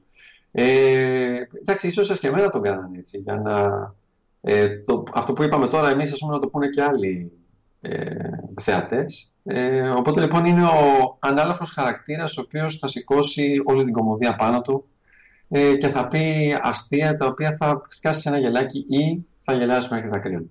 Δεν θέλω να κάνω πολλά, δεν θέλω να πω πολλά να κάνω spoiler. Παιδιά, πηγαίνετε δείτε την ταινία. Αξίζει μόνο και μόνο για να ακούσετε τα αστεία αυτού του ανθρώπου. Πραγματικά είναι μοναδικός. Παρ' όλα αυτά όμως, ε, όλο αυτό που είπες πριν, το, το μπέρδεμα λίγο στις σκηνές, η μία ε, ε, πολύ ελαφριά σύνδεση ανάμεσα στους ε, ψηλοδεύτερους χαρακτήρες, όπως δηλαδή ο Cyborg και ο Aquaman με το υπόλοιπο story, όπως και, και, και του Flash. Ε, ευθύνεται και στην... ε, τι είναι, πώς να το ονομάσουμε στην τραγωδία που πέρασε ο Σνάιντερ και τον ανάγκασε να φύγει Ισχύει, από ισχύει. την σκηνοθετική καρέκλα της ταινίας που φαντάζομαι ότι θα ήταν αυτό που είδαμε χωρίς, τις, χωρίς τα τόσα πολλά αστεία ίσως όμως είχε περισσότερο συνοχή. Ο Σνάιντερ έφυγε λόγω ενός προσωπικού του προβλήματος οικογενειακού. Μπαίνει ο Γουίντον στο, στο τραπέζι για να φέρει ένα πιο ελαφρύ τόνο. Όμως αν και τον φέρνει αυτόν τον ελαφρύ τόνο που ίσως ε, όχι για μένα δεν με χαλάει τόσο. Αυτό που χαλάει είναι ότι η συνοχή της ταινίας καταστρέφεται. Κατασ- καταστρέφεται και αυτό που εμένα μου έμεινε από την ταινία είναι ότι είναι σκετσάκια τα οποία μπαίνουν ανάμεσα σε μεγάλες κοινέ δράσεις. Μμμ. Ακριβώς. Ακριβώς. Το πρόβλημα μου με αυτό δεν είναι ακριβώς αυτό που είπα μόλις τώρα. Το πρόβλημα είναι ότι αυτά τα σκετσάκια γίνονται από χαρακτήρες που δεν έχουμε ξανασυναντήσει. Ισχύει. Να- Και το παράδειγμα μου ήταν στο εξής, ας πούμε. Όταν ο Flash πετάει την ατάκα «Χρειάζομαι φίλους», Μμμ. αυτό θα μπορούσε να είναι αρκετά ικανοποιητική ατάκα. Και να το νιώσω και σαν αστείο αλλά και σαν σοβαρό ε, σαν κομμάτι ε, χαρακτήρα αν έβλεπα την ταινία του Flash και τον έβλεπα μόνο του.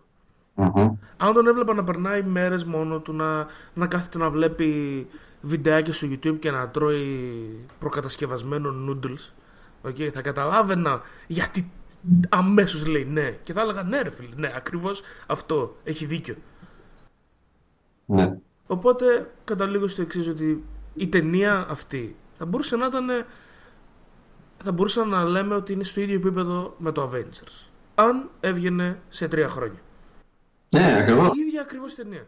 Τώρα Ακριβώς. όμως δεν έχει αυτή την επίπτωση. Ακριβώς. Είναι πολύ, πολύ σωστό αυτό που λες, διότι όλους αυτούς τους χαρακτήρες, ε, τους τρεις πιο βασικούς χαρακτήρες ας πούμε, που είδαμε και θέλαμε να δούμε ας πούμε, τώρα, δεν τους είδαμε solo ποτέ. Δηλαδή δεν είναι η πρώτη φορά που τους είδαμε. Δεν είναι η πρώτη φορά που είδαμε τον Aquaman, η πρώτη φορά που είδαμε τον Cyborg, η πρώτη φορά που είδαμε τον Flash. Καλά, υπάρχουν άνθρωποι που δεν έχουν ξαναδεί ποτέ το Cyborg. Ναι, ναι, ναι. Και ναι. βλέπουμε μια εξέλιξη στη κατανόησή του για το τι είναι μέσα σε ε, κυριολεκτικά χρόνο στην οθόνη 10 λεπτά. Ναι, ναι, ναι, ναι. Τίποτα, Όχι, τίποτα. ρε φίλε, όχι. πρέ- Δείξτε τον μου πώς ήταν πριν.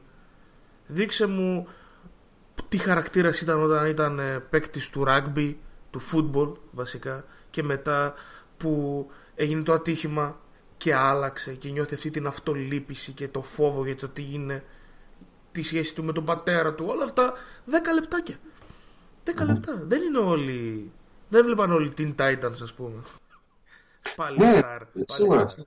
Σίγουρα. σίγουρα. Δεν το συζητώ καν. Αλλά είναι όλο αυτό το οποίο λέμε ε, πάλι στην λάθος στρατηγική που έχει η DC. Στο να τα κάνω βεβαιασμένα να προλάβω, να προλάβω να βάλω όλους τους ήρωες μαζί όπως έκανε η Marvel. Η Marvel το στείνει το 2004. Ε, δηλαδή όταν ας πούμε ξεκίνησε η Marvel ας πούμε όλες αυτές τις ταινίες ε, η DC τότε είχε τον Christopher Nolan όπου ήταν ένα, μια κότα με χρυσά αυγά και δεν μπορούσε να το σταματήσει για να ξεκινήσει το δικό της universe. Ε, με το που τελειώσει, με το που τελείωσε ο Νόλαν, ε, μετά ξεκίνησε όλη αυτή η αναμπομπούλα, παιδιά να προλάβουμε, να τους βάλουμε μέσα, να βάλουμε αυτό, να βάλουμε εκεί, να βάλουμε το άλλο. Ε, φαντάζομαι ότι στο Batman vs Superman, εάν ε, εγώ θα μπορούσα να είχα γνώμη σε αυτήν την ταινία, δεν θα βάζα κανέναν άλλον. Μεταξύ μόνο αυτούς τους δύο. Μπορείς να χτίσεις μία ταινία δύο ώρες plus μόνο με αυτούς τους δύο και να τελειώσει η ταινία με την τελική τους μάχη. Όχι με το να μου φέρεις και την ε, Wonder Woman που είναι κομπάρσος και ξαφνικά ένα τέρας που μου το ονομάζεις χαρακτήρα της DC ενώ δεν είναι και μου θυμίζει Lord of the Rings ένα πράγμα ξέρετε Hobbit, Hobbit. δηλαδή ναι Πιο βαρύ. Πιο βαρύ. ένα τέτοιο πράγμα ας πούμε δηλαδή οκ οπότε λοιπόν το κάνουν όλο βεβαιασμένο δεν τους φτάνει ο χρόνος έχουν δύο ώρες για να φτιάξουν μια ταινία δράσης και να βάλουν ένα σωρό χαρακτήρες ε, δηλαδή είδαμε χαρακτήρες όπως τον Jim Gordon από τους πιο βασικούς χαρακτήρες του, του Batman. Θέλαμε να το δούμε. Ο J.K. Simmons είναι ένας εκπληκτικός τοπιός. Ήθελα πάρα πολύ να τον δω και τον είδαμε 5 λεπτά. Δεν ξέρω άμα είδες εκείνα τις φωτογραφίες που, τον, που είναι ο Σίμονς ε, σφίχτης, κοιλιακούς Ναι. και τα λοιπά και στην Ναι. ταινία είναι με το παλτό όλη την ώρα. Ναι, ναι, ναι. Για Α, ποιο κοιτάξτε, λόγο, γιατί όλο αυτό το, το πρόμο; Για ποιο λόγο, αναρωτήθηκα και εγώ για ποιο λόγο έγινε αυτό το πράγμα. Ναι, δεν, δεν, δεν ξέρω. Δεν ξέρω. Ίσως είναι κομμάτι πλέον του φαίνεστε και των συμβολέων. Τίποτα παραπάνω. Ε, Ίσως. Αλλά ξέρεις τι πιστεύω ότι δεν υπάρχει περίπτωση η DC να μην βγάλει τα λεφτά της. Έχει, έβγαλε τα λεφτά της ας πούμε από το Suicide Squad. Ε, το οποίο αν δεν κάνω λάθος το, το ακούμπησε το δισεκατομμύριο, δεν το ακούμπησε; ναι, δεν το θυμάμαι να σου πω την αλήθεια μου, αλλά σίγουρα τα έχει βγάλει τα λεφτά. Θυμάμαι σίγουρα το ότι βγάζαν τότε μετά το Suicide τα οικονομικά τους δεδομένα και λέγανε ότι αφήστε αυτά που λέτε εσείς, κριτικοί, εμείς έχουμε τόσα εκατομμύρια που βγάλαμε από το Batman vs Superman και το Suicide, άρα ο κόσμος μας γουστάρει. Μμ. Και, και ναι, έτσι είναι ρε εσύ. Ακόμα και εγώ βγαίνοντας από την ε, από το χτεσινή προβολή που ήμουνα λέω ρε φίλε μετά από αυτό δεν θα πάω να δω επόμενη ταινία και μετά από ένα δευτερόλεπτο λέω τι μαλακή λες θα την πας να τη δεις την επόμενη ταινία προφανώς Σίγουρα, σίγουρα, σίγουρα, σίγουρα. σίγουρα. Α, γιατί ρε εσύ ακουμπάει στην παιδική σου εκείνη την ε, ε, την νοσταλγία όπως και Ναι. να το κάνει. και Ναι. σε 10 χρονάκια αυτές οι DC ταινίες θα είναι πολύ καλές γιατί θα έχεις δύο ταινίες Wonder Woman και θα έχεις και του Batman και θα έχεις και του Flash και του Aquaman και τότε όταν θα γίνει το τρίτο team up γιατί δεν σώνεται το, το επόμενο με τίποτα. Ναι, πιστεύω προφανώς. ότι θα είναι μια από τα ίδια. Τότε όλα αυτά τα οποία η Marvel μπορεί να κάνει ωραία θα τα δεις στην, ε, στην οθόνη σου. Κοίτα, χαίρομαι που το αναφέρεις αυτό το πράγμα, διότι για τους φανατικούς του, του Batman όπως είμαι εγώ και για όσους ακροατές μας ακούνε αυτή τη στιγμή που έχουν έτσι την ίδια τρέλα με τον ήρωα, θα σας πω το εξής. Αν πάτε να δείτε μετά πολλά την ταινία του Justice League, μείνετε μέχρι τέλος, τέλος, τέλος, διότι έχει δύο κρυφές σκηνές. Η πρώτη είναι ανούσια τελείως, η δεύτερη όμως μετά τους τρίτους τέλους εμφανίζει έναν χαρακτήρα α, από το, τους κακούς ας πούμε του Batman που για πολλά πολλά χρόνια θέλαμε να τον δούμε σε live action ε, και εάν, εάν και εφόσον ε, γίνει η solo ταινία που λέγαμε ότι θα γίνει με τον Ben Affleck, με αυτό το χαρακτήρα ε, σε περίπου ξέρω εγώ δύο χρόνια πότε έχουν, έχει ανακοινωθεί ότι θα γίνει και με σκηνοθετάρα έτσι και με σκηνοθετά ο Matt Reeves ε, πιστεύω ότι θα κάνει τρομερή ταινία Τρομερή ταινία. Εγώ το, το θεωρώ πραγματικά το τελευταίο ε, Planet of the Apes ήταν εκπληκτικό. Με να μας πάρα πολύ σκηνοθετικά. ήταν Οπότε ε, θεωρώ ότι ο άνθρωπος θα, θα, θα κάνει μια ταινία Batman που όλοι ονειρευόμαστε. Εάν και εφόσον γίνει αυτό το πράγμα, γιατί πλέον θεωρώ ότι ο Ben Affleck κάτι με, τα, με την DC δεν τα πολύ πάει καλά. Πολλές λαυρούμους βγαίνουν προς τα έξω. Ευελπιστούμε. νομίζω ότι δεν είναι καλά και αυτός με τον εαυτό του Ναι. κάτι περί αλκοολισμού, με αυτά με τον Weinstein μπλεγμένος είναι. Ας φύγει. Εγώ τώρα βλέπω ότι ο, ο Γκίλεχαλ συζητάει, μπας και Ναι, ναι. και πάρει το ρόλο ή μείνει ή φύγει δεν θα αλλάξει τίποτα. Η Ισχύει. ταινία άμα την κάνει ο Reeves θα είναι μια χαρά. Θα είναι- θα ε, είναι- και, το, και έτσι όπως είπες ε, και εμένα μου άρεσε πολύ η δεύτερη βασικά και η πρώτη μου άρεσε η οποία είναι σκηνή από κόμιξ και από τις animated ταινίες πολύ ε, εικονική. Όχι Ναι, ναι, ναι. εικονική είναι στα αγγλικά. Ε, βοήθησε με. Ποια λέξη ψάχνω. Ε, ε, το iconic που λέμε ναι, μπράβο, ναι, ναι. Α- Iconic, μπράβο. Πο- Πώς το λέμε εσείς στο Ελλάδα εδώ πέρα; Ε, γάμο το. Ε, α, Τέλος πάντων. Είναι μια Τέλος. σκηνή πάρα πολύ χαρακτηριστική αυτή. η- Το ότι. ο- τώρα να τη σποιλάρω. Ε, εντάξει. ε, Η ε, κόντρα μεταξύ Flash και Superman είναι πάρα πολύ κλασική σκηνή. Ναι. Που ξέρουμε από τα κόμιξ ότι είναι ίση. Okay, δεν, δεν νικάει κανένας μμμ. Το οποίο να σου πω κάτι εμένα με ξενερώνει. Εγώ Ναι. θέλω, δεν θέλω. Ο Σούπερμαν μπορεί να τα κάνει όλα μόνος του. Οι άλλοι δεν χρειάζονται καν. Είναι Ισχύει. εκεί για να κάνουν τις νυχτερίδες, ας πούμε, γύρω-γύρω. Ε, θα ήθελα λίγο έτσι να, το- να δείξει λίγο κάποιου να είναι πιο. να ξεχωρίζουν σε κάτι τέλος πάντων. Ε, κοίταξε, στο κόμικ ξεχωρίζουν. Εκεί είναι το, το ωραίο του κόμικ. Π.χ. ο Batman, ας πούμε, είναι ο πιο έξυπνο από όλους. Κάτι που στην ταινία δεν βλέπουμε έτσι. Τότε Κάτω στην ταινία δεν βλέπουμε ποτέ. η Βιλίκη πήγε περίπατο. Ω, ούτε καν, ούτε καν, δεν το συζητώ. Δεν το βλέπουμε ποτέ. Είναι ο Ben Affleck έχει παρουσιάσει το πιο brutal και ούγκαλο Batman ever. Έτσι, δηλαδή δεν, δεν καθόλου ούτε η εξυπνάδα έχει πάει περίπατο. Καμία σχέση με τον ε, Christian Bale που έδειξε ότι είχε το μυαλό του, ας πούμε, και αυτό ήταν το νούμερο ένα όπλο του. Ε, ε, στο κόμικ τα πάνε πάρα πολύ καλά. Ο κάθε ένας έχει το συγκεκριμένο του ρόλο, ε, χρησιμοποιεί το origin story συνέχεια. Εδώ πέρα πάλι και σε αυτό το κομμάτι γίνεται μια αναμπομπούλα. Ε, ακόμα και η επιστροφή του, του Superman που εντάξει αυτό δεν είναι spoiler, όλοι το έχουμε καταλάβει, έχουν Η αφίσα το δείχνει. χαμός. Ε, θέλαμε βέβαια να δούμε το Black Suit Superman από τα κόμικ. Το περιμέναμε πώς και πώς. Ήταν το μοναδικό ωραίο σημείο του Death of Superman, του κόμικ. Δεν το είδαμε. Οκ, εμφανίζεται με τα πολλά ο Superman. Υπάρχει μια αναμπομπούλα εκεί πέρα ίσα ίσα για να γίνει μέχρι με τα πολλά να τον πείσουνε. Όταν με τα πολλά εμφανίζεται, εμφανίζεται με ένα τελείως διαφορετικό χαρακτήρα, πολύ αλαζονικό. Ε, στην προηγούμενη ταινία είχε δυσκολευτεί να βγάλει εις πέρα τον, τον ήρωα, τον, ε, τον κακό, ενώ εδώ βοηθάει με μεγάλη ευκολία και όλα καλά, όλα μέλι γάλα και σε χρόνο το η ταινία τελειώνει και εσύ έχεις μείνει με μια απορία. Ε, δεν ξέρω, δηλαδή, αν ασπάζεσαι μια θεωρία, εγώ ε, κάπως έτσι είχα μείνει με μια απορία, έλεγα, οκ, εντάξει. Να ναι, σου πω κάτι. Η, Τελείωσε. η μη κομικίστικη φίλοι που ήταν μαζί μας μμμ. μου είπαν ότι το καλύτερο κομμάτι της ταινίας ήταν ο Σούπερμαν. Του λέω Μάλιστα. εκείνη τη στιγμή, ε, επειδή ήταν πέντε λεπτά, έτσι. Μου λέει ναι. ξέρεις, ξέρεις ποιο είναι το...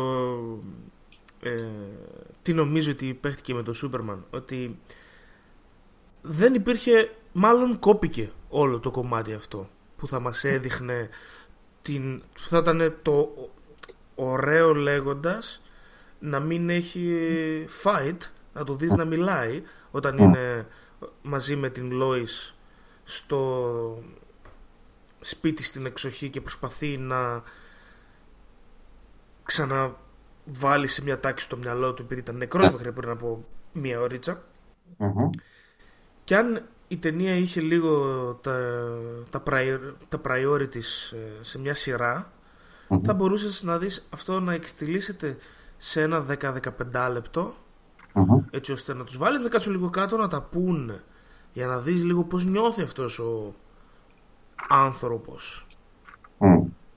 Ναι. για να μπορείς μετά να γουστάρεις που ξεπερνάει αυτό το σκοτάδι που είχε μετά το θάνατο και μετά έχει λίγο αυτό το... εντάξει, έχω φίλους πλέον έχω, έχω τη ζωή μου πίσω Μμμ. Και ξέρω και ποιος είμαι ωραία δεν έχω πια αυτή τη κλάψα του Man of Steel Μμμ. οπότε πάω με υφά και αλαζονικό να βοηθήσω εντάξει αλλά δείξε μου και το άλλο ρε φίλε Και Ναι. λίγο και απ' το άλλο. Ναι. Ακριβώς. Ε, Ακριβώς. πάντως θα ήθελα να σε πάω και στο εξής. Δεν ξέρω αν πρόσεξες πώς, βασικά για μένα, πόσο κακό κάνει αυτό το, το αντριλίκι του Σνάιντερ στην ταινία, ρε φίλε. Τα, οι σκηνές με την Γκάντοτ ήταν ίδιες με τις σκηνές της Μάρκοτ Ρόμπι όπου η κάμερα πάει από κολαράκι κάτω και φτάνει στο πρόσωπο. Σε κάθε, σε κάθε στιγμή κάθε στιγμή. Και ε, χαρακτηριστικό ε, ένα που του το δίνω σαν ε, συν ε, ηρωνικά λέγοντας έτσι ότι βάζουν μέσα ο Σούπερμαν φοράει κουστούμι όταν είναι μες στο φέρετρο Ναι, ναι. μόλις πετάγεται έξω μόλις τον α, ξυπνάνε Μμμ. έχει ξαφνικά παντελόνι χωρίς μπλούζα κοιλιακού στη φόρα και Έτσι, έτσι, έτσι. έτσι, έτσι όμορφα και ωραία δηλαδή δεν είναι μόνο για γυναίκες αυτή η ταινία έχει μέσα και, και μωμόα έχει και κάβιλ σωστά Προφανώς, προφανώς. Ειδικά ο Μωμόα θεωρώ ότι ήταν ε, ε, δε- χάρμα οφθαλμών. Εντάξει, δεν θα, δεν θα στο αρνηθώ και, και εγώ τον έβλεπα και ήταν πραγματικά χάρμα οφθαλμών. Έλεγα ότι είναι αυτός ο άνθρωπος είναι ο Aquaman, ρε παιδί μου, ασχέτως αν δεν μοιάζει καθόλου με το χαρακτήρα στο, στο, στο DC Universe, έτσι όπως τον ξέρουμε, με το ξανθό το ματάκι. Θα σε πω όμως ότι από πού και ως πού ο πρίγκιπας της Ατλαντίδας είναι ξανθός λευκός. Έτσι, Ε, όχι, έτσι. εντάξει ρε φίλε. Ε, όχι. Το, θα έπρεπε να είναι όπως είναι ο τέτοιος. Κάτι ανάμεσα σε, χαβ, σε Χαβανέζο και Μαωρί. Άμπρα, άμπρα. Νομίζω ότι είναι πιο σωστό ε, σύγχρονο, σύγχρονη εικόνα ο Μωμόα. η Ναι. Aquaman. Όντως. Ε, είχα διαβάσει ένα άρθρο, έλεγε το καλύτερο πράγμα που έκανε η DC, το πιο έξυπνο, ήταν να κάνει σεξι τον Aquaman.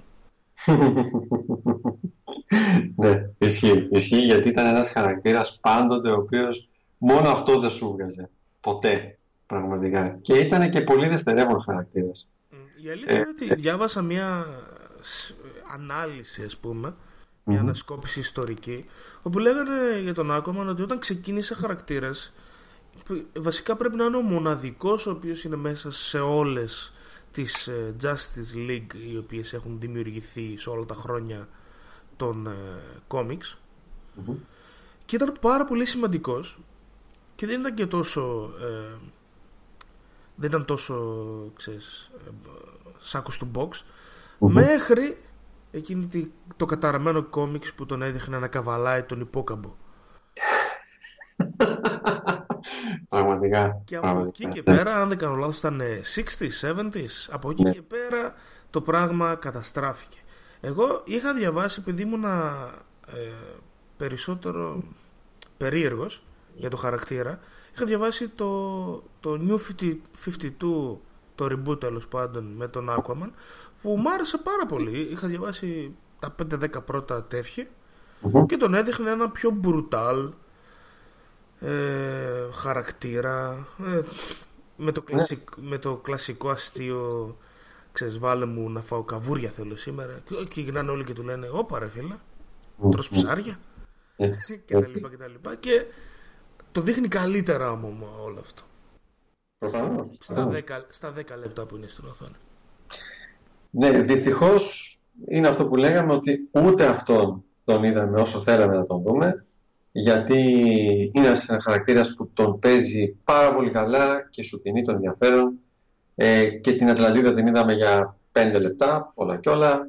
Ε, και με την ε, ε, με το να προστατέψει την, ε, την πόλη του και να προσπαθεί να προστατέψει τον κύβο και όλα αυτά όλη αυτή η ιστορία διήρκησε πέντε λεπτά. Είσαι σαν να δούμε ότι ο Στέπεν Βουλφ πήγε, πήρε τον κύβο και έφυγε. Ε, Κανείς και, δεν ασχολήθηκε ε. και κανείς δεν ασχολήθηκε και απλά μετά πήγε στη- στο Justice League με την ε, στολή έτοιμος για μάχη και κομπλέ. Ε, βέβαια μπορώ να σου πω ότι παρά το γεγονός ότι ο Ezra Miller είχε τα καλύτερα αστεία σε όλη την ταινία ε, για μένα η καλύτερη σκηνή, ναι, έτσι, ναι, ναι. η σκηνή Ναι, ήταν κατάλαβα ήδη.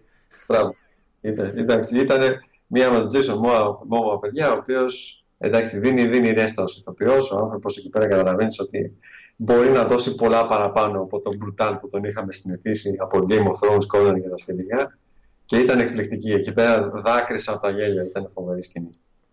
Ωραία, λοιπόν, ε, για πες μου, ποια θεωρείς ότι ήταν το, το καλύτερο κομμάτι της ταινίας; Ε, το καλύτερο κομμάτι της ταινίας. Ε, τώρα, τώρα, τώρα μου βάζεις δύσκολα. Το καλύτερο κομμάτι της ταινίας. Ε, Ήταν αυτό που σε, σου άρεσε περισσότερο. Μου άρεσε περισσότερο. Κοίταξε να δεις. Ε, ίσως θα έλεγα η αρχική αρχική σκηνή που εμφανίζεται ο Batman και βλέπεις κάτι λίγο διαφορετικό το οποίο σου ψηλοθυμίζει λίγο τα κόμιξ όχι τόσο το movie dark ας πούμε που λέμε όπου λέω ότι ok αυτή είναι μια διαφορετική τροπή που βλέπω ε, και μετά όταν τους βλέπεις πλέον όλους μαζί ε, πριν τη γέννηση του Σούπερμαν μου άρεσε πάρα πολύ η σκηνή ε, κάτω από το λιμάνι του, της Gotham. Ε, μετά προς το τέλος που ήρθε ο Σούπερμαν και πλέον η γη άρχισε να γίνεται ένας διαφορετικός κόσμος και πάει λέγοντας εκεί δεν μπορώ να πω τρελάθηκα διότι εκεί είναι το κλασικό το ότι γίνεται ένας κακός χαμός με ένα CGI όπου πολλές φορές το χάνεις δεν καταλαβαίνεις τι γίνεται, δεν καταλαβαίνεις που ξεκινάει, που τελειώνει και βασικά εδώ πέρα θέλω να πω το εξής. Η ταινία αυτή έχει μπατζεταριστεί ως περίπου 300 εκατομμύρια δολάρια. Mm-hmm. Βάλει και άλλα 200 για τη διαφήμιση, 600. Έτσι, έτσι. Το CGI ήταν άθλιο. Ήταν πολύ κακό. Ήταν, ήταν, πάρα... ήταν πάρα πολύ κακό. Δυστυχώς. Και ήταν... περισσότερο φαίνεται στις σκηνές όπου ο Steppenwolf mm-hmm. ε, είναι σε κοντινή πάλι με την Wonder Woman ναι. που δεν είναι πλήρως ε, CGI ζωγραφιστή ναι. εκεί φαίνεται πάρα πολύ έντονο πάρα πολύ έντονο είναι, είναι πολύ κακό και εκεί πέρα κάθεσαι και να ρωτιέσαι τι έχει γίνει πού έχει, έχει, έχει κρυφτεί το λάθος ας πούμε γιατί δεν μπορεί να βλέπεις CGI άψογο στο Game of Thrones παράδειγμα που είναι σειρά ε, και να βλέπεις τώρα μια ταινία η οποία στοιχίζει τόσα εκατομμύρια, τόσα εκατομμύρια και να βλέπεις ένα CGI το οποίο είναι τόσο χάλια. Θέλω τόσο να σου δώσω την άποψή μου επί του θέματος. Ε, βεβαίως. Νομίζω ότι η απάντηση κρύβεται στον άρχοντα των δαχτυλιδιών. Το CGI δεν μπορεί να λειτουργήσει άμα το κάνεις πλήρως μέσα από, τη, μέσα από τον υπολογιστή. Αν δεν Mm. κάνεις τα μισά με πραγματικά σκηνικά, Mm. όλα τα υπόλοιπα φαίνονται πάρα πολύ εξόφθαλμα. Το Ναι. υδράκι στο Game of Thrones, το από πίσω τους, είναι, ξέρω εγώ, η Ισλανδία. Είναι κάτι. Παίρνουν το κάστρο το μικρό, ξέρω εγώ που βρίσκεται στο Ζάγκρεμπ και στο ντύνουν με CGI. Δεν το φτιάχνουν όλο. Mm. Δεν μπορεί να είναι φωτο, φωτορεαλιστικό αυτό όταν είναι πλήρως. Και αυτό φαίνεται ότι είναι πλήρως. Τίποτα. Δεν παίζουν καν ηθοποιοί στις Ναι. σκηνές εκείνες. Ναι, ναι, ναι, ναι. Πραγματικά. Ναι, αυτό ήταν απογοήτευση. Απογοήτευση γιατί ε, πριν κάποια χρόνια είχαμε δει ας πούμε το Avengers και έβλεπες το, το Hulk παράδειγμα που είναι ένα πραγματικά CGI χαρακτήρας και ήταν τόσο ζωντανός, μα τόσο ζωντανός και λέγες ρε παιδί μου «Πω, γιατί το κάνουν αυτοί οι άνθρωποι και εσείς δεν μπορείτε να το κάνετε ας πούμε γιατί δεν μπορείτε να μας παρουσιάσετε κάτι πολύ πιο ζωντανό και είναι ανάγκη είναι πραγματικά τόσο πολύ μεγάλη ανάγκη ο κακός χαμός να γίνει μετά στο τέλος από το CGI. Δηλαδή δεν μπορείτε να βάλετε κάποια πράγματα σε practical effects. Σε λίγο. Είπαμε, σε 10 χρόνια. Σε 10 χρόνια. Έτσι. Α πάει να ασχοληθεί ο Σνάιντερ με κάτι άλλο και να δούμε. Έτσι. Θα είναι ο Whedon αυτός που θα ξεκινήσει να ασχολείται με την DC. Ναι. Δεν ξέρουμε. Θα δούμε. Οι ανακοινώσεις Και- θα έρθουν σε μερικούς μήνες. Τι να Ε, δούμε. εμένα ξέρεις τι μου άρεσε περισσότερο στην ταινία; Μμμ. Το μικρό κλεπάκι όπου αφηγείται η Wonder Woman το τι έγινε παλιότερα στη μάχη με το Steppenwolf όπου ενώνεται η Ατλαντίδα με τις Αμαζόνες και τους Γήινους τους Μμμ. θνητούς τέλος πάντων εκείνο το κλεπάκι για μένα είναι το καλύτερο στην ταινία Ναι, Όπου ναι. πιστεύω ότι αυτό θα ήταν καλύτερη ταινία να το βλέπαμε από ότι αυτό που είδαμε. Όντως. Και είναι και το μεγαλύτερο plot hole της ταινίας, όπου σου λέει ότι όλο είναι η ένωση. Το νόημα είναι να ενωθούμε απέναντι στην κοινή απειλή. Μμ. Και είχες το στρατό του Steppenwolf εναντίον όλων των Αμαζόνων, των Ατλάντιων και των Θνητών. Φαντάζεσαι τώρα να βλέπεις όλο αυτό να γίνεται στην, ε, στην οθόνη σου με μια μάχη τύπου ε, η επιστροφή του βασιλιά. Ναι, ναι. Ναι. Ναι. Και τι παίρνεις, ότι αντί να ασχοληθεί. Εντάξει, πες ότι η Θεμισκύρα. δ- Ξέρω εγώ, δεν μπορούν να φύγουν ποτέ από εκεί αυτές. Μμ. Οι Ατλάντι τι κάνουν; Οι άνθρωποι γιατί να μην ενωθούν και αυτοί να ξυπνήσουν; Οι, πεν, οι πέντε αυτοί χαρακτήρες δείχνουν την ένωση των ανθρώπων εναντίον της απειλής. Είναι ακριβώς το αντίθετο με αυτό που ήθελα να σου πασάρει η ταινία. Ναι, ναι, ισχύει. ισχύει. Μόνο πέντε, πέντε χαρακτήρες ε, που εντωμεταξύ το, στο Justice League έχουμε και τον Green Lantern, έτσι. Επίσης πολύ basic χαρακτήρας, ο οποίος για κάποιο λόγο η DC αποφάσισε να μην τον βάλει καθόλου εδώ. Ενώ είδες ότι κάποια στιγμή εμφανίστηκε σε αυτό το flashback Με το κλιπάκι, ναι. Μπράβο, εμφανίστηκε. Εδώ όμως βλέπουμε ότι στην ταινία καθόλου δεν παίζει, δεν ξέρω, τους έχει φάει ακόμα τότε το Green Lantern με τον Ρέλους που ήταν τόσο πολύ χάλια. Δεν, δεν ξέρω τι έχει Είναι, γίνει. έτσι είναι. Ε, φαντάζομαι γύρω στο 20 θα βγει η ταινία. Με το Ναι. Green Lantern Corps. Μμ. Corps, Corps, ναι. Ναι, κόρπους, ναι. Και θα δούμε πώς θα το πάνε από εκεί και πέρα. Πραγματικά, πραγματικά. Ε, στην παρούσα φάση να δούμε τι θα γίνει με τον ε, Ben Affleck, αν θα μείνει με το ρόλο, αν θα φύγει από το ρόλο. Ο οποίος Ben Affleck, δεν ξέρω αν έχετε δει καθόλου και αν έχεις δει τα σούλη ε, βιντεάκια που όλοι γυμνάζονται σίγουρα, θα έχεις δει και στο 9gag και από εδώ και από εκεί, ότι Ναι, ναι. όλοι γυμνάζονται, όλοι γυμνάζονται, πλην του Ben Affleck που δεν έχουμε δει ούτε ένα βίντεο να διαρρέει που ο συγκεκριμένος γυμνάζεται. Όχι ρε εσύ. Α, κάτσε. Ξέρεις όμως τι έχεις. Έχεις τη σκηνή στο Batman vs Superman όπου προετοιμάζεται και τον δείχνει ότι είναι. Είναι σφίχτης.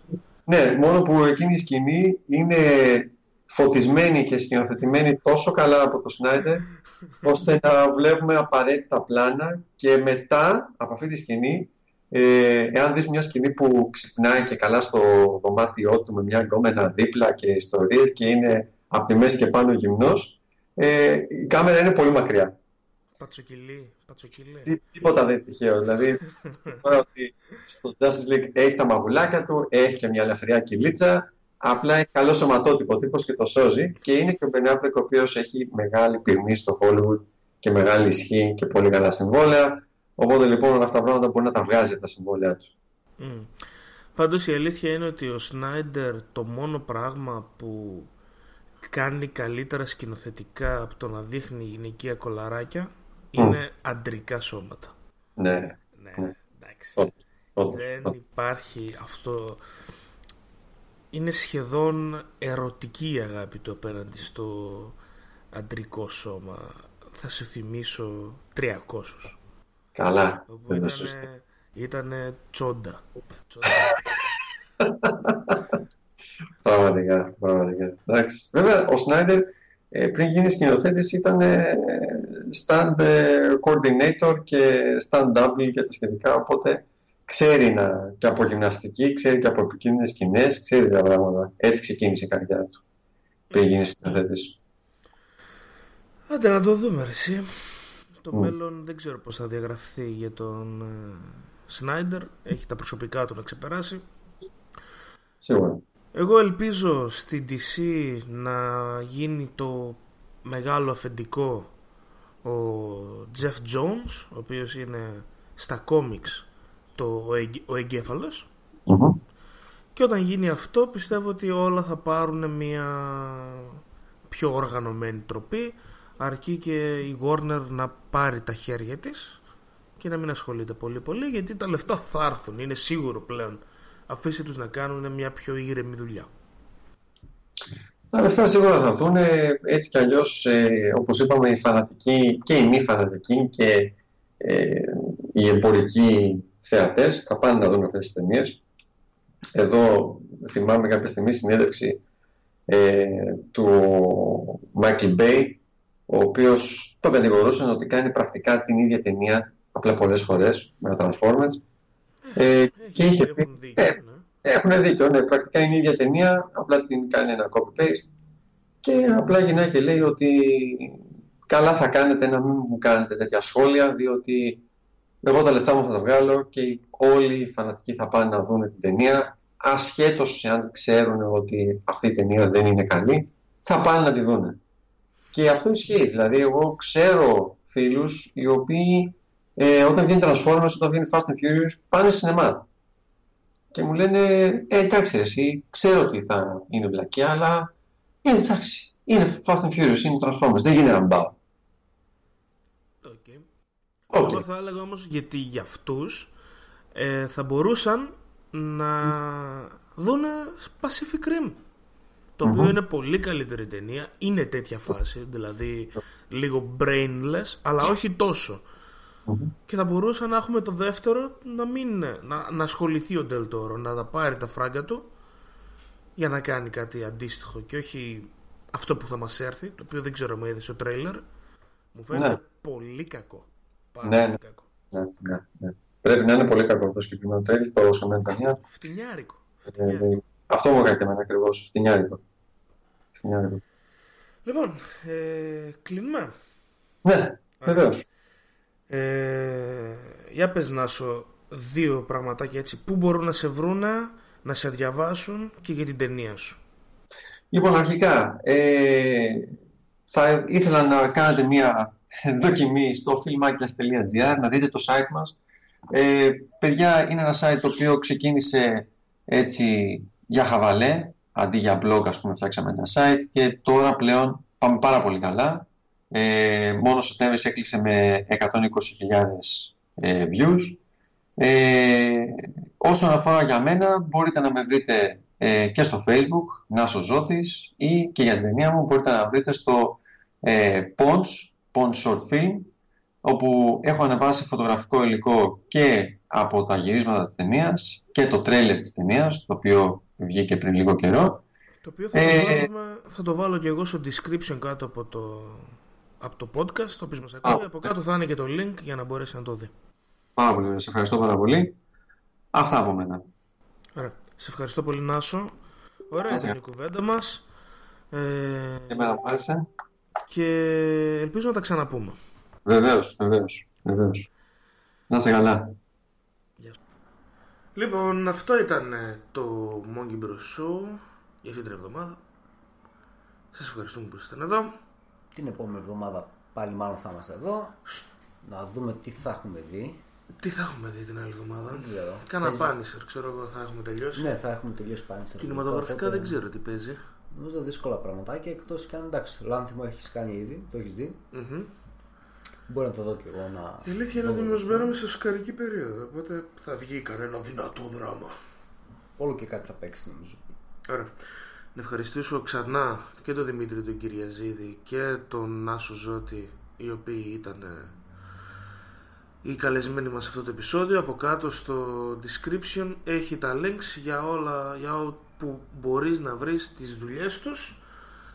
Και να τους ακολουθήσεις για να τσεκάρεις είτε τα stand-up του Δημήτρη είτε την ταινία του Νάσου η οποία βγαίνει σε μερικές εβδομάδες, μήνες. Θα δούμε ανάλογα το production εγώ έχω να πω ότι στο facebook page μας στο monkeybros.gr στο facebook τρέχει μία κλήρωση η οποία θα γίνει την Τετάρτη κατά το μεσημεράκι και είναι κλήρωση ενός βιβλίου είναι ένα βιβλίο το οποίο ονομάζεται πολύ πετυχημένα Ιστορίες φαντασίες με δράκους απλά και όμορφα Τι θέμα έχει; ε, ιστορίες Μαγειρικής. φαντασίες. θα μπορούσε να έχει πώς είναι να είσαι με, ναρκωτι... με LSD ξέρω εγώ. ε; ε; θα μπορούσε να. όπου μέσα το βιβλίο έχει και διηγηματάκι από τον ε, George Martin Game of Thrones το δράκο του πάγου. Σημαντικό για όσους ε, είναι της φάσης είτε από σειρές είτε από τα βιβλία. Είναι έτσι ένα δεν δραματίζεται χιλιετίες πριν από τα δικά μας του, τα αυτά που βλέπουμε τέλος πάντων όμως δράκος του παγού νομίζω καταλαβαίνεις τι πρέπει να κάνεις κοινοποίηση, like. Και μπορεί να το πάρεις να το διαβάσεις, φίλε. Πολύ ωραίο. Πολύ ωραία συλλογή διηγημάτων. Αυτό είναι το πρώτο. Ο Πρώτο πρώτος ναι, διαγωνισμός, ρε, ε. φίλε. Γιατί τα Χριστούγεννα ήρθαν νωρίς ένα βιβλιαράκι κάθε εβδομάδα μέχρι τα Χριστούγεννα. Νομίζω δεν το κάνουμε και πάρα πολύ αυτό. Ε, Το κάνουμε καλύτερα τώρα. Προφανώς. Όχι, καλύτερα Σε από βιβλίο παρακαλώ. δεν γίνεται. Αλλά είχα δει μια φορά το είχαν κάνει κάποιοι άλλοι και δίνανε κάτι ουίσκια 50-60 ευρώ. Ε, έκανα εγώ εκεί. Ό,τι θες. Like θέλεις. Κέρδισες τίποτα. Τίποτα. Μπυρίτσα, Τα το κάνω όλα. περίπτερο. Μπυρίτσα, ναι. Λοιπόν, ήμουν τόσο ολοδαπό Είμαι ο Κώστας Κίτσος. και μας βρίσκει στο Monkey Bros. Ledger. Monkey Bros. Ε, τη Ledger επίσης στο Facebook. Πρέπει να βρούμε ένα πιο καλύτερο όνομα.